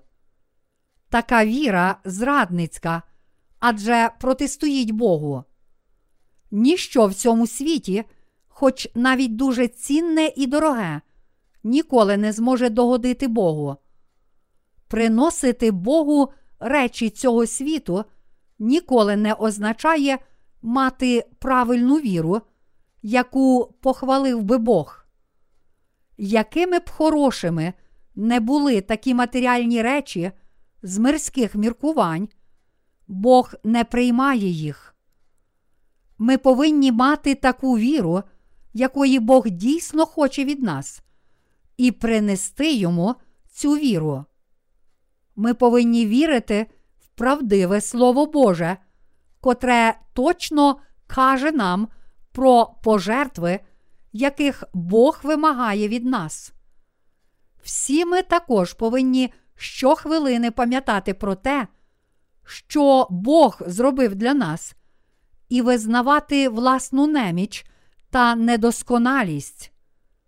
Ми повинні пам'ятати про рясне благословення, яке Бог дарував нам, і точно знати і вірити в те, що Він зробив для нас, щоб Він охоче зустрів нас. Ми повинні відкинути всю містичну віру і вірити тільки в Слово Боже. Саме цю віру ми повинні принести Богу. Тільки якщо ми принесемо Богу правильну віру, Він буде задоволений, зустріне нас і прийме нашу віру. Саме коли ми робитимемо так, Бог дасть нам своє благословення, яке Він встановив і приготував для нас. Детально розглядаючи Слово, ми повинні задуматися, якої віри Бог дійсно хоче від нас, якої саме молитви Він хоче від людей. Тоді ми усвідомимо, що Бог хоче від нас саме молитви в межах віри. Христос хоче від нас молитви, що базується на вірі в спасіння блакитної, пурпурної і яскраво червоної ниток, на вірі, яка приймає те, що Бог дав нам. Бог хоче від нас тільки такої вдячної молитви, що базується на вірі. Він ніколи не прийме плодів наших учинків, котрі ми будемо класти до Його ніг. Всі ми повинні усвідомити, що ніколи не треба робити цього. Бог каже нам: ні, ні, це не та віра, якої я хочу від вас. Я охрестився і був розп'ятий для вас. Я отримав хрещення, щоб змити всі ваші гріхи. Це сталося тому, що я взяв ваші гріхи на себе перед тим, як я був засуджений за ці гріхи і помер на Христі. Я ваш Спаситель, але я також ваш Бог. Я цар царів. Але я також ваш Бог, тому я прийшов на цю землю і виконав усе. Я хочу, щоб ви дійсно повірили в мене, визнали мою владу у ваших серцях і щиро засвідчили, що я ваш істинний Бог. Саме з цією метою Бог дав нам блакитну, пурпурну і яскраво червону нитки та суканий вісон роботи гаптівника. Саме цієї віри Бог хоче від нас. Ми повинні дійсно мати цю віру блакитної, пурпурної і яскраво червоної ниток. Ви можете подумати, гаразд, з такою вірою справді можна жити. Але мені і так нічого не бракує, і зі мною все гаразд. Якщо ж усе гаразд, то навіщо щось міняти? Чому я повинен вірити в це? Хіба не все одно, чи я вірю так, чи інакше? Ні, не все одно. якщо ви маєте у ваших серцях іншу віру, відмінну від цієї, то не можете спастися. В таких серцях все ще залишається гріх. Тому ви повинні навернутися до правдивої віри в Євангеліє води та духа. Серця тих, котрі вірять в істинне Євангеліє, і тих, котрі не вірять в нього, дуже відрізняються одні від одних. Бог знає це, і ми, народжені знову, також знаємо. Пізнавши себе самих, ви повинні навернутися.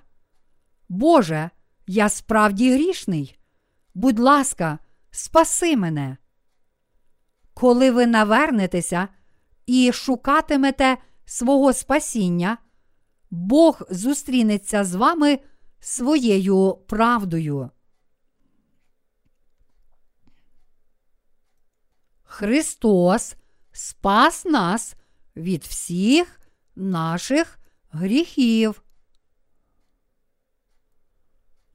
Христос охрестився і був розп'ятий за нас. Як написано в Євангелії від Матвія, розділ 3, Господь дійсно зробив це для нас. Ми віримо в це. Ми дякуємо йому за це. Коли Ісус охрестився, всі наші гріхи перейшли на нього. Він був розп'ятий, тому що узяв всі наші гріхи і міг забрати їх на хрест. Він був засуджений не тільки за наші власні гріхи, але й за гріхи цілого світу. Коли Христос каже нам принести йому матеріали для будівництва скинії, і кожного разу, коли Він каже нам щось, Він завжди діє послідовно. Він завжди каже нам: принесіть мені блакитну, пурпурну і яскраво червону нитки. Блакитна нитка завжди стоїть на першому місці. А далі він каже про суканий вісон роботи гаптівника, наказуючи нам повірити в Боже Слово. На перший погляд може здатися, що віра спочатку в кров Христа, а потім в хрещення Ісуса є абсолютно правильна.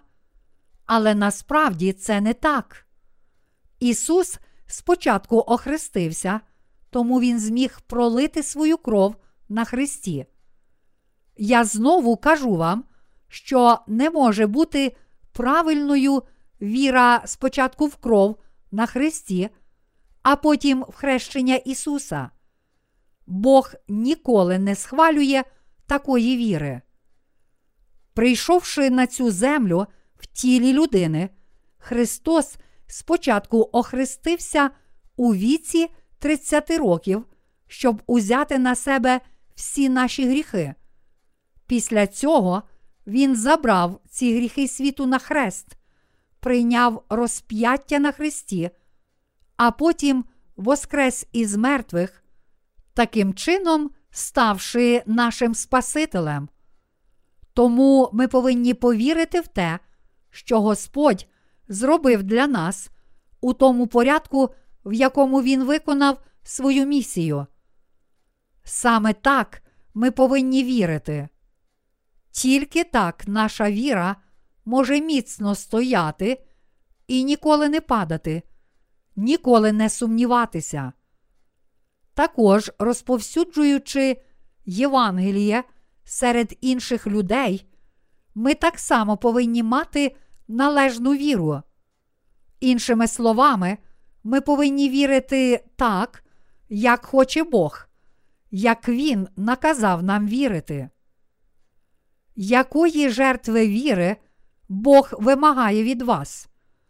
Чи Він не каже вам принести йому віру блакитної, пурпурної і яскраво червоної ниток та суканного вісону роботи гаптівника.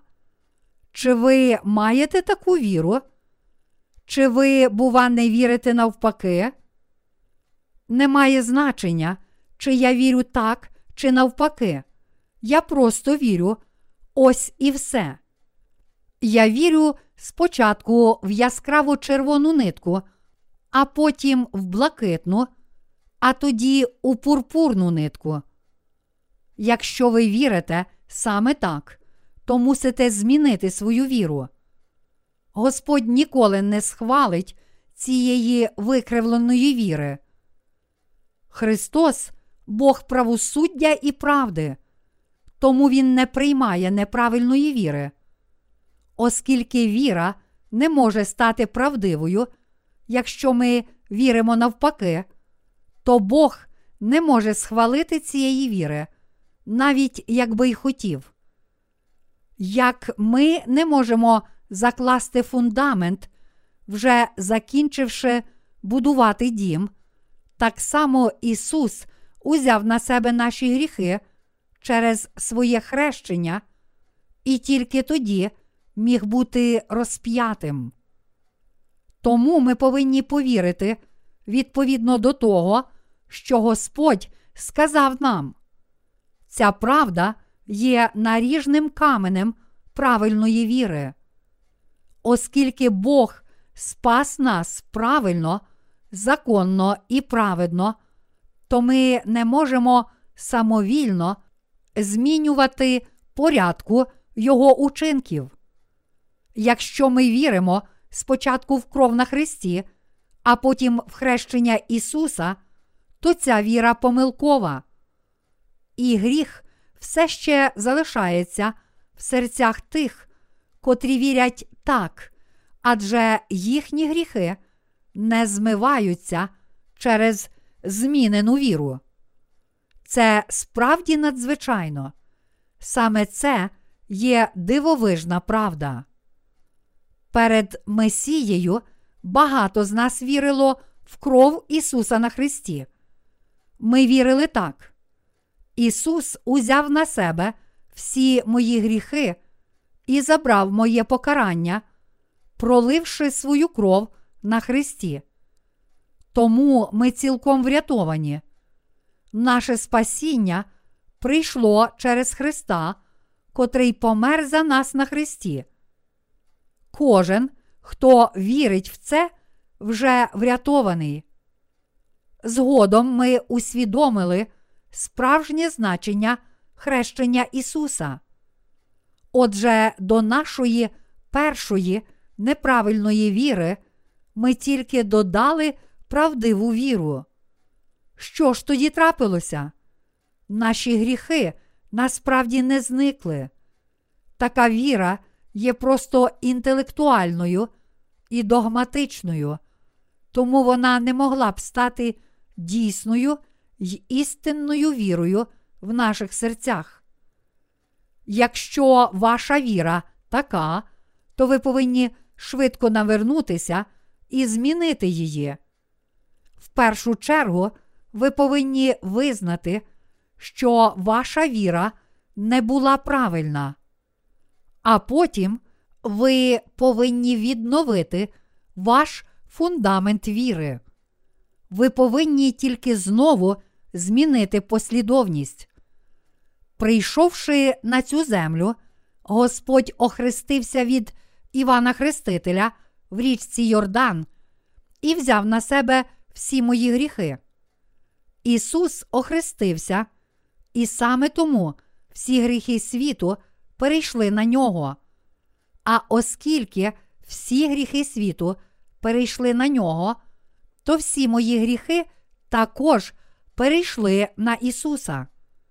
А потім Він пролив свою кров на Христі, щоб заплатити ціну всіх моїх гріхів. Саме так ви повинні вірити. Яке має значення, чи я вірю так, чи інакше? Суть в тому, що я вірю в ці чотири служіння Господа. Навіщо так вперто наполягати на цій послідовності? Чи ви все ще дотримуєтеся цієї точки зору? Тоді ви повинні прийняти до серця цю правду. Ісус помер на Христі, тільки будучи охрещеним. Саме це правда, у яку ви повинні вірити. Святий Дух ніколи не схвалює прогрішень.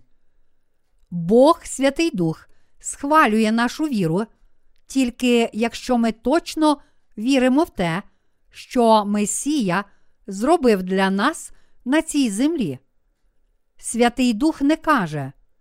Отже, ви вірите у всі ці чотири служіння Ісуса. Амінь. Немає значення, чи ви вірите в правильній, чи в зворотній послідовності, чи вірите так, чи інакше. Потрібно просто вірити. Амінь. Отже, ви, мої діти. Месія Ісус прийшов на цю землю відповідно до волі Бога Отця і зробив усе відповідно до плану Отця.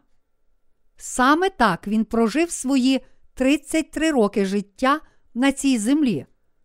Прийшовши на цю землю, він завершив свою місію нашого спасіння через хрещення, розп'яття і Воскресіння, а також Вознесіння на небо. І Він послав нам Святого Духа. Бог Святий Дух живе в серцях тих з нас, котрі отримали прощення гріхів, і приймає віру тих, котрі точно вірять в те, що Господь зробив для них. Ось чому ми ніколи не зможемо повірити відповідно до власних думок. Ми дійсно віримо в Ісуса, але чи ви, бува, не вірите навпаки у зворотній послідовності? Якщо так, то ви повинні змінити свою віру. Коли ви зміните свою віру, Святий Дух запрацює у ваших серцях. Хоч ми повні недоліків, Святий Дух завжди є в наших серцях. Він є з нами і дарує нам свою ласку, коли ми чинимо гріх перед Ним. Святий Дух дає нам владу, Він дає нам силу, Він утішає нас, Він благословляє нас, Він обіцяє нам прекрасне майбутнє, і Він провадить із віри у віру тих з нас, котрі вірять, що ми не втратили можливість увійти до Його вічного царства. Ось що нам потрібно, коли ми віримо в те, що Господь зробив для нас, або коли Він каже нам принести йому нашу жертву. Тобто ми повинні повірити, що Він спас нас водою і духом. Всі предмети всередині скинії важливі, тому що всі вони послідовно кажуть нам про таємницю народження знову з води та духа. Іншими словами, через всі ці речі скинії Бог хоче сказати нам про Євангеліє води та духа.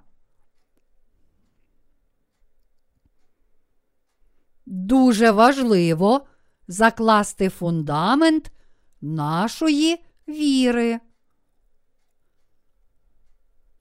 Якщо ми будуємо дім віри, не заклавши спершу твердого фундаменту нашої віри, то чим довше ми віримо в Ісуса, тим більше гріхів накопичуємо, тим більше молитов покаяння мусимо приносити Богу, і тим лицемірнішими грішниками стаємо. Але вірячи в дар спасіння, що Христос спас нас своїми блакитною, пурпурною і яскраво червоною нитками та суканим віссоном роботи гаптівника, всі ми можемо стати досконалими Божими дітьми. Тому всі ми повинні повірити в правду блакитної, пурпурної і яскраво червоної ниток та суканного віссону роботи гаптівника і стати Божими дітьми. Ті, котрі заклали повний фундамент віри, можуть завжди виконувати своє священиче служіння у яскравому світлі, навіть якщо самі вони недосконалі. Іншими словами, вони можуть сповна виконати всі завдання священичого служіння, будучи представниками всіх людей цього світу, молячись Богу про прощення їхніх гріхів і служачи цьому Євангелію перед Богом. Натомість ті, чий фундамент віри нечіткий, з часом стають все лицемірнішими, вони стають злими, вони стають лицемірними фанатиками. Христос сказав нам, що ми повинні пізнати дерево по його плодах, а плоди таких людей огидні, брудні і лицемірні. Проте ті з нас, котрі народилися знову, не можуть бути лицемірами, вони тільки праведні. Навіть маючи недоліки, вони дійсно праведні, вони визнають власну немічність і гріхи та завжди живуть у яскравому світлі. Христос охрестився і був розп'ятий, щоб знищити всі наші гріхи, і дійсно змив усі наші гріхи. Тому через віру в цю правду ми отримали прощення наших гріхів. Фундамент нашої віри твердий, тому, хоч ми й недосконалі, грішні та слабкі, все ж наше життя яскраве, адже наші серця завжди безгрішні. Через наші недоліки ми іноді можемо заблукати, але ми справді безгрішні, тому ніколи не приведемо інших і себе до знищення. Ми недосконалі, проте йдемо дорогою, яка мила Богу, крок за кроком, рухаючись вперед, і ще більше служачи Євангелію. Це стало можливим, тому що Ісус досконало спас нас. Якби Ісус Христос, наш Месія і Спаситель, не спас нас чотирма нитками, то ми взагалі ніколи не змогли б спастися. Він спас нас, тому всі ми врятовані, і саме завдяки цьому ми віримо, поширюємо Євангеліє і славимо Бога нашою вірою. Саме нашою вірою ми дякуємо Господу, служимо Йому і йдемо за Ним. Ось ким ми стали тепер. Іншими словами, ми стали милими Богу завдяки нашій вірі. Тепер наш фундамент віри стоїть твердо. Ті, чий фундамент віри не закладений належним чином, повинні закласти його знову. Ось чому в листі до євреїв, розділ 6, вірші 1, 2 написано. Тому полишімо початки науки Христа та й звернімося до досконалости і не кладімо знову засади покаяння від мертвих учинків та про віру в Бога, науки про хрещення, про покладання рук, про Воскресіння мертвих та вічний суд. що цей уривок каже нам. Він каже, що ми повинні чітко знати і визнавати та закласти міцний фундамент стосовно таких питань, як чому Ісус охрестився, чи це хрещення було відображенням покладення рук Старого Завіту, чи ми отримаємо нове життя, і що таке вічний суд. Тільки так ми можемо мати повну віру і від самого початку закласти для неї твердий фундамент, щоб більше не коливатися, і знову не закласти її фундамент.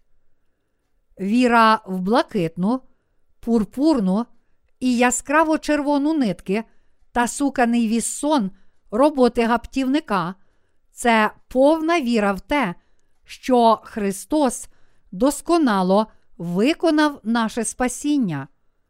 Ми повинні твердо стояти на цьому фундаменті віри і засновуватися на ньому. Ми повинні брати участь у перегонах віри. Деякі люди інтерпретують згаданий вище уривок з листа до євреїв так, що ми не повинні знову повертатися до того, що наші гріхи перейшли на Ісуса під час Його хрещення, та що цей уривок каже нам, що не треба наново будувати фундамент віри. Але чи Бог сказав би нам не закладати наново фундаменту віри, якби він спочатку був закладений правильно? Цей уривок каже нам, що ті, котрі не мають правильного фундаменту віри, повинні закласти його, а ті, котрі мають правильний фундамент віри, повинні зробити його ще міцнішим і твердішим та йти вперед. Щоб спасти нас, Бог наказав Мойсею побудувати скинію і прийняти жертви від його народу. Він наказав народу Ізраїля принести йому золото, срібло і бронзу, блакитну, пурпурну і яскраво червону нитки, суканий вісон роботи гаптівника і козину вовну, шкури баранячі на червоно пофарбовані, шкури тахашеві і дерево акації. Так само через ці матеріали Христос дійсно дарував нам спасіння від гріхів світу. Таким чином, Бог справді наказав юдеям принести йому ці жертви, побудувати скинію, встановити систему жертвоприношень і пробачив гріхи юдеїв, котрі принесли йому жертви відповідно до вимог цієї системи жертвоприношень.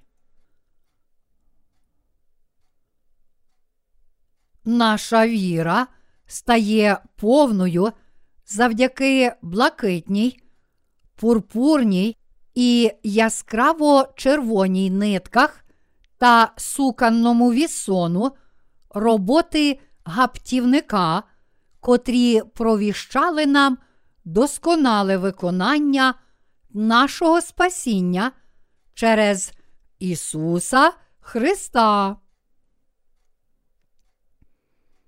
Якщо ми, не вірячи в досконалу правду, виконану Ісусом Христом, відразу не закладемо твердого фундаменту нашої віри, то наша віра безперервно коливатиметься, не знаючи, не усвідомлюючи і не вірячи, що Христос цілком спас нас, всі ми, зрештою, намагатимемося отримати спасіння через наші власні зусилля. Така віра неповна, вона помилкова. Повернімося до листа до євреїв, розділ 10, вірші 26, 31. Бо як ми грішимо самовільно, одержавши пізнання правди, то вже за гріхи не знаходиться жертви, а страшливе якесь сподівання суду та гнів палючий, що має пожерти противників. Хто відкидає закона Мойсея, такий немилосердно вмирає при двох чи трьох свідках. Скільки ж більшої муки додумується, заслуговує той, хто потоптав Сина Божого, і хто кров заповіту, що нею освячений, зазвичайно вважав, і хто духа благодаті зневажив. Бо знаємо того, хто сказав: Мені помста належить, я відплачу, говорить Господь. І ще Господь буде судити народа свого. Страшна річ упасти в руки Бога живого. Цей уривок каже нам, що якщо ми грішимо навмисно після того, як пізнали правду, то вже немає жертви за гріхи, а страшливе сподівання суду. Тут ті, котрі грішать навмисно, одержавши пізнання правди, це ті, котрі не вірять в Євангеліє води та духа, навіть якщо знають його. Ми повинні повірити в правду, що Бог спас нас своїми блакитною, пурпурною і яскраво червоною нитками та суканим вісоном роботи гаптівника, що Він спас нас золотом, сріблом і бронзою, та зробив дах скинії з накривал із блакитної, пурпурної і яскраво червоної ниток та суканного вісону роботи гаптівника, козиної вовни, шкур баранячих на червоно пофарбованих і шкур тахашевих. Всі ми повинні чітко знати ці речі і закласти твердий фундамент нашої віри. Христос пообіцяв нам, що цілком спасе нас. І коли прийшов час, Він охрестився, щоб узяти на себе наші гріхи, помер на Христі, воскрес із мертвих, і таким чином дійсно цілком спас нас. Тому ми спаслися досконало через віру Ісуса Христа, котрий заклав повний фундамент нашого спасіння. Але ті, котрі знають цю правду і все ще відмовляються вірити в неї, поза сумнівом, отримають жахливий засуд Божий, коли прийде день їхнього останнього суду. Їхні тіла не вмиратимуть, але страждатимуть вічно. Біблія каже нам, що для них буде тільки гнів палючий, а їхні муки в пеклі будуть такі великі, як вічний вогонь. Марка, розділ 9, вірш 49. Це означає, що буде тільки якесь жахливе очікування суду і гнів палючий, який пожере супротивників. Якщо тільки недотримання закону приведе до цього жахливого суду, то наскільки більшим має бути суд для тих, котрі не вірять у спасіння, дароване Сином Божим. Ось чому всі ми повинні повірити в Ісуса Христа як свого Спасителя, в Господа, котрий прийшов на цю землю в тілі людини, узяв на себе всі наші гріхи через своє хрещення, забрав ці гріхи світу на хрест і прийняв все покарання за гріхи своїм розп'яттям на хресті, а потім воскрес із мертвих і зараз живе. Ми повинні закласти твердий фундамент нашої віри. Чому Бог наказав Мойсею побудувати скинію? Кожна деталь у матеріалах, з яких була збудована скинія, доводить правду, що Ісус Христос прийшов на цю землю в тілі людини, узяв на себе наші гріхи через своє хрещення від Івана Хрестителя, забрав ці гріхи світу на хрест і помер на ньому, воскрес із мертвих, вознісся на небо, сидить праворуч трону Бога Отця і вже став нашим вічним Богом. Від брами до стовпів і їх бронзових підстав всі деталі скинії показують нам правду Євангелія. Іншими словами, цілий старий завіт каже нам про хрещення Ісуса Христа, Його жертву, особистість і місію спасіння. Відповідно до Старого та Нового Завітів, Ісус Христос каже нам про Євангеліє води і духа, тобто про Євангеліє блакитної, пурпурної і яскраво червоної ниток та суканого віссону. Тому ті, котрі вірять в цю правду, завжди пам'ятають та згадують про правду блакитної, пурпурної і яскраво червоної ниток та суканого віссону роботи гаптівника. Про ці матеріали дуже часто проповідують і розмовляють, тому іноді ми навіть можемо забути, якою ціною є ця правда. А й справді, наскільки важливою є ця правда? Подібно як за часів царювання царя Соломона, коли дорогоцінного золота і срібла було так багато, що на них дивилися як на звичайне каміння, так само ми щодня, чуючи це слово правди в Божій церкві, можемо іноді легковажити цим спасінням. Але мусите пам'ятати, ви ніде не почуєте цієї правди, а тільки в церкві Божій. І без цього спасіння ніхто не може спастися і закласти міцний фундамент віри. Віра, з якою ми спаслися, це віра у те, що Христос цілком спас нас і заклав твердий фундамент нашої віри чотирма нитками блакитною, пурпурною і яскраво червоною та суканим віссоном роботи гаптівника.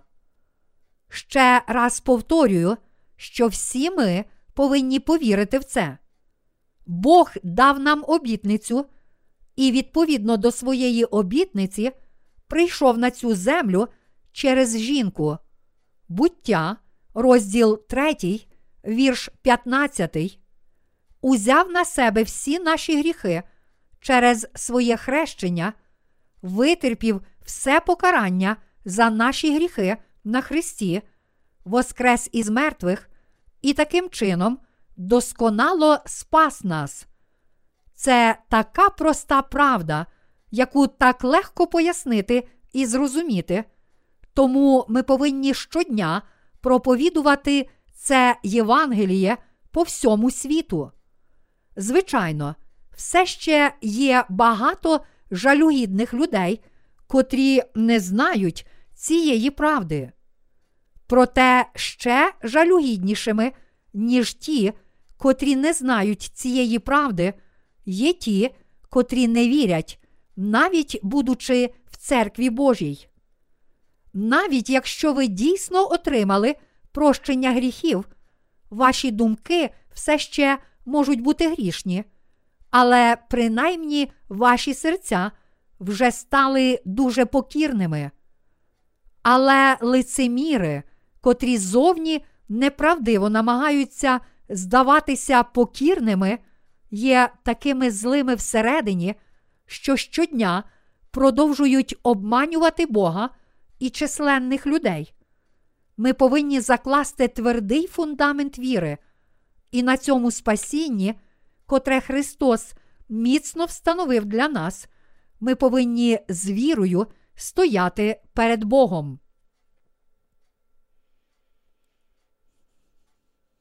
Віра, яка стоїть твердо, як елементи скинії. Бог наказав нам принести такі жертви і побудувати його скинію. Всі ми повинні стати людьми віри, котрі вірять, що Ісус Христос прийшов на цю землю і таким чином спас нас духовно. Ми повинні твердо стояти перед Богом, маючи віру, яка схожа на будівельні матеріали, з яких побудована скинія. Чи ви вірите? Чи ви дійсно маєте таку віру? Божа церква все ще проповідує Євангеліє води та духа.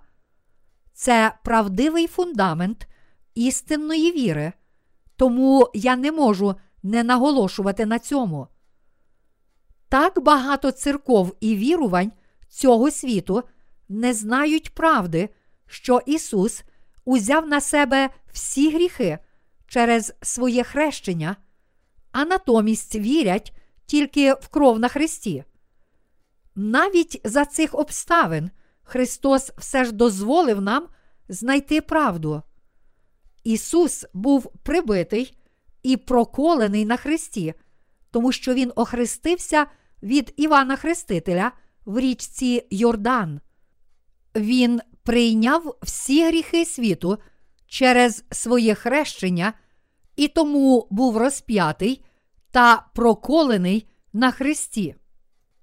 Тому віра тих, котрі твердять, що отримали прощення гріхів тільки завдяки вірі в кров на Христі, є неправдивою вірою, яка кінець кінцем упаде, якими б побожними вони не були.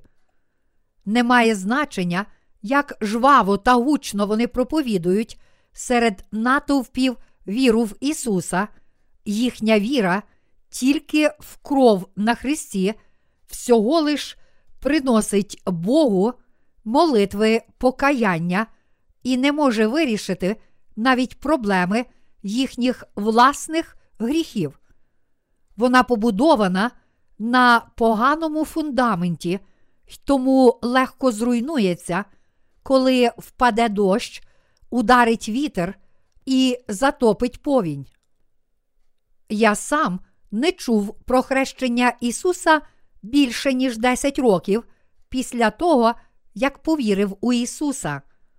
Проте Ісус дав мені своє слово правди, і я зміг народитися знову з води та духа. Зараз я знаю, що багато людей по всьому світу шукають правду, але ще не знайшли її. Я хочу промовити до них всіх, щоб вони почули правду про воду і духа й отримали прощення гріхів через віру в це. Перед тим, як народитися знову, ви також, можливо, жили релігійним життям. Тоді ви, ймовірно, не чули про блакитну, пурпурну і яскраво червону нитки та суканний вісон роботи гаптівника. Також ви, ймовірно, не чули про Євангеліє води та духа, і тим більше про те, що наші гріхи перейшли на Ісуса під час хрещення. надзвичайно важливо для християн пізнати і повірити в біблійну правду блакитної, пурпурної і яскраво червоної ниток та суканного вісону роботи гаптівника. Тільки заклавши фундамент віри з блакитної, пурпурної і яскраво червоної ниток та суканного вісону роботи гаптівника, всі ми можемо твердо і непохитно стояти у вірі. Якщо дотепер ви ще не повірили, то ніколи не пізно це зробити. Ви просто повинні вже зараз повірити в це. Тільки повіривши в це, ви можете цілком спастися, закласти твердий фундамент своєї віри і встановити свою віру на цьому фундаменті. Ті, котрі є в церкві Божій, також повинні закласти твердий фундамент своєї віри. У Євангелії від Матвія, розділ 24, вірш 40, написано: Будуть двоє на полі тоді, один візьметься, а другий полишиться. Якщо всі ми відкрито визнаємо, що віримо в таку ж правду і разом служимо такому ж Євангелію в церкві Божій, то що може бути трагічнішим, ніж коли хтось із нас буде відкинутий? Слово Боже розумне і ввічливе, тому неможливо силою когось змусити повірити. Тому, слухаючи, як ввічливо проповідується Слово Боже, ви повинні зі світлим розумом повірити в нього, усвідомлюючи, що ви справді чуєте Боже Слово. Коли народ Ізраїля почув, що сказав Мойсей, він слухав це не як його власні слова, але як справжнє Слово Боже.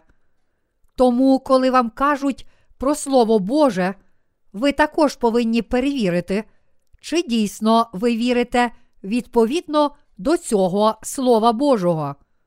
Ви повинні зі світлим розумом слухати Слово, а потім повірити в те, що воно каже вам. Біблія хвалить віруючих верії за їхнє праведне ставлення до Слова Божого. Віруючі у верії були шляхетніші за солунян, і слова прийняли з повним запалом, і писання досліджували день у день. Чи так воно є? Дії, розділ 17, вірш 11. Коротше кажучи, вони розумно повірили в його слово так, як їх навчали. Істинна віра походить з розумного і праведного серця, що шукає слово. Чи доцільно змушувати когось повірити проти його волі? Навіть якби хтось дійсно намагався змусити когось повірити, його зусилля були б даремні, тому що людина не обов'язково повірить в те, в що їй кажуть вірити. Перед Богом все залежить від того, чи людина вірить добровільно. Якщо хтось не вірить, навіть знову і знову, слухаючи те саме, то він мусить опинитися в пеклі.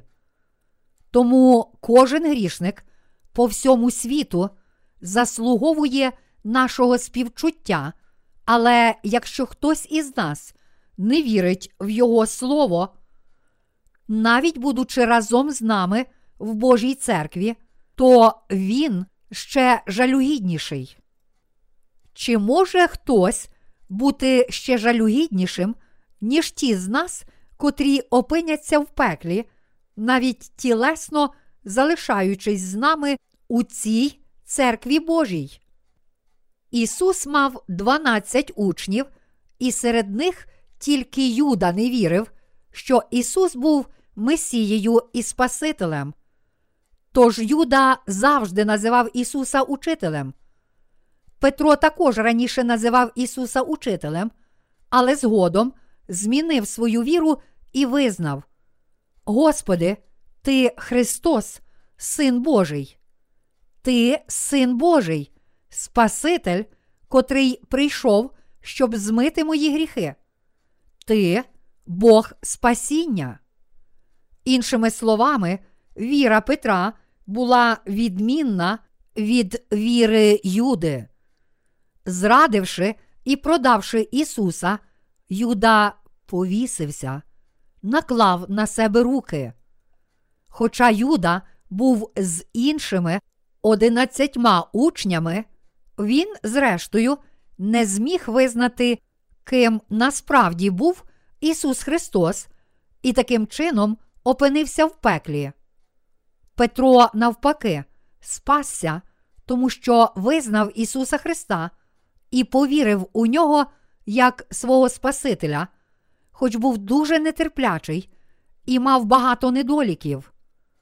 Тому спасіння залежить від того, чи людина знає правду і вірить в неї у своєму серці чи ні.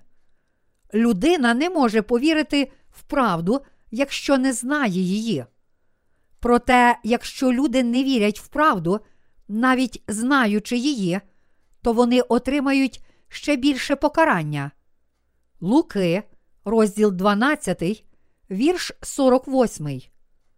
Ось чому Бог каже нам, що фундамент нашої віри повинен бути міцний і правдивий.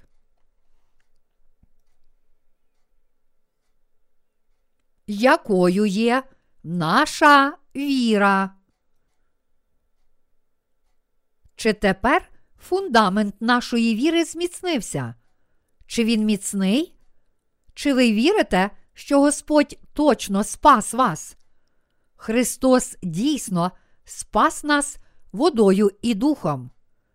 Це не щось особливе, чого навчає тільки наша церква, але саме це Бог пообіцяв у Старому Завіті, і саме це Ісус справді виконав у Новому Завіті. Тобто саме так Христос дійсно спас нас.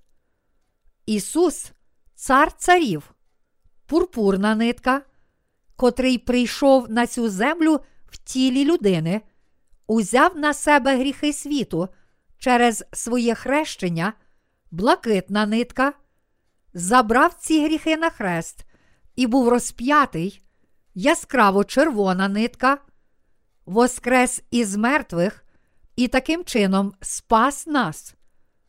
Він пообіцяв у Старому Завіті, що зробить це, і дійсно спас нас, виконавши цю обітницю у Новому Завіті.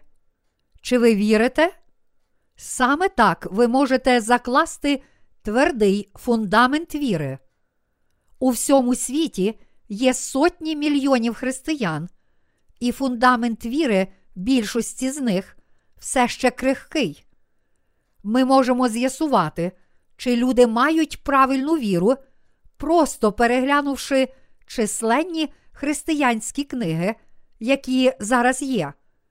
Автори цих книг прагнуть бути лідерами християнських спільнот, і, читаючи їхні книги, ми можемо з'ясувати, чи вони мають правильне знання правди. Якщо навіть тільки один з цих лідерів не знає правди або не вірить в неї, навіть знаючи її, то кожен, хто піде за таким лідером, буде преречений на пекло. Така сумна дійсність, що тільки дехто знає правду, тільки один на мільйон. Ось чому, хоч нас, котрі знають правду, дуже мало, ми повинні старанно поширювати Євангеліє по всьому світу. Бог діє через нас. Ми не можемо не проповідувати Євангеліє, адже не проголошувати цього Євангелія, води та духа по всьому світу, означає чинити великий гріх перед Богом. Справді, якщо ми дійсно не виконуватимемо цієї місії у вірі, то вчинимо великий гріх перед Богом. Це великий гріх дозволити людям піти до пекла, знаючи, що ми можемо їх спасти. Це справді непрощений гріх, коли люди приречені на пекло через їхні незнання, тому що ті з нас, котрі знають правду, полінувалися відкрити рота. Якщо ми не виконуватимемо призначеного нам завдання, то ці люди протестуватимуть, адже це наш обов'язок. Біблія попереджає нас, кажучи, а той вартовий, коли б побачив меча, що йде, і не засурмив би в сурму, а народ не був би обережний, і прийшов би меч, і захопив би одного з них, то він був би узятий за гріх свій, а його кров я зажадаю з руки вартового. Єзекіїль, розділ 33, вірш 6. Ми, котрі перші пізнали і повірили, повинні виконати це завдання вартового. Я дякую Господу за дароване нам Євангеліє і за можливість пізнати цю правду. Я дякую йому ще більше, коли усвідомлюю, що ми належимо до кількох вибраних в цьому світі, котрі знають цю правду і вірять в це Євангеліє. Ми проповідували Євангеліє води та духа багатьом пасторам і віруючим мирянам всього світу, і щодня переконувалися, що ніхто раніше насправді не знав і не вірив у це Євангеліє. Завдяки нам у всьому світі з'являються проповідники правдивого Євангелія, води та духа. Як і ми, вони також мають твердий фундамент віри і поширюють цю тверду віру. Якщо є багато таких людей, котрі поширюють це Євангеліє, то ми могли б зітхнути з полегшенням і трохи відпочити від проповідування Євангелія, але, на жаль, ще не так багато людей в цьому світі знають і вірять в цю правду. Багато переоцінюють досягнення реформації у всесвітній історії. Подивившись ближче, ми можемо з'ясувати, що протягом реформації реформісти забули про перший камінь фундаменту біблійної віри, тому цілий фундамент виявився хитким. Тому, хоч як вони намагалися виправити пізніші помилки, все ж першого каменя не було. Тому цілий фундамент залишався хитким. Саме тому історію християнства треба переписати. Я сподіваюся і молюся, щоб всі ви стояли перед Богом на твердому фундаменті віри, та щоб на цьому фундаменті віри ви прожили своє життя ради служіння істинному Євангелію. Коли ви живете для Євангелія, ваші серця природно наповняться радістю. Живучи для Євангелія, серце людини стає духовним, і Святий Дух наповнює ваші серця та діє в них. Тому вони дійсно наповняться радістю. Але якщо ви не живете для Євангелія, а йдете тільки за бажаннями плоті, навіть якщо ви отримали прощення гріхів і пізнали Євангеліє води та духа, то, зрештою, проживете безглузде, порожнє життя. Я дякую Господу за дароване нам дорогоцінне Євангеліє і наше спасіння. Я молюся і надіюся, що всі ви ще раз переглянете свою віру й отримаєте дар досконалого спасіння через блакитну, пурпурну і яскраво червону нитки та суканий вісон роботи гаптівника.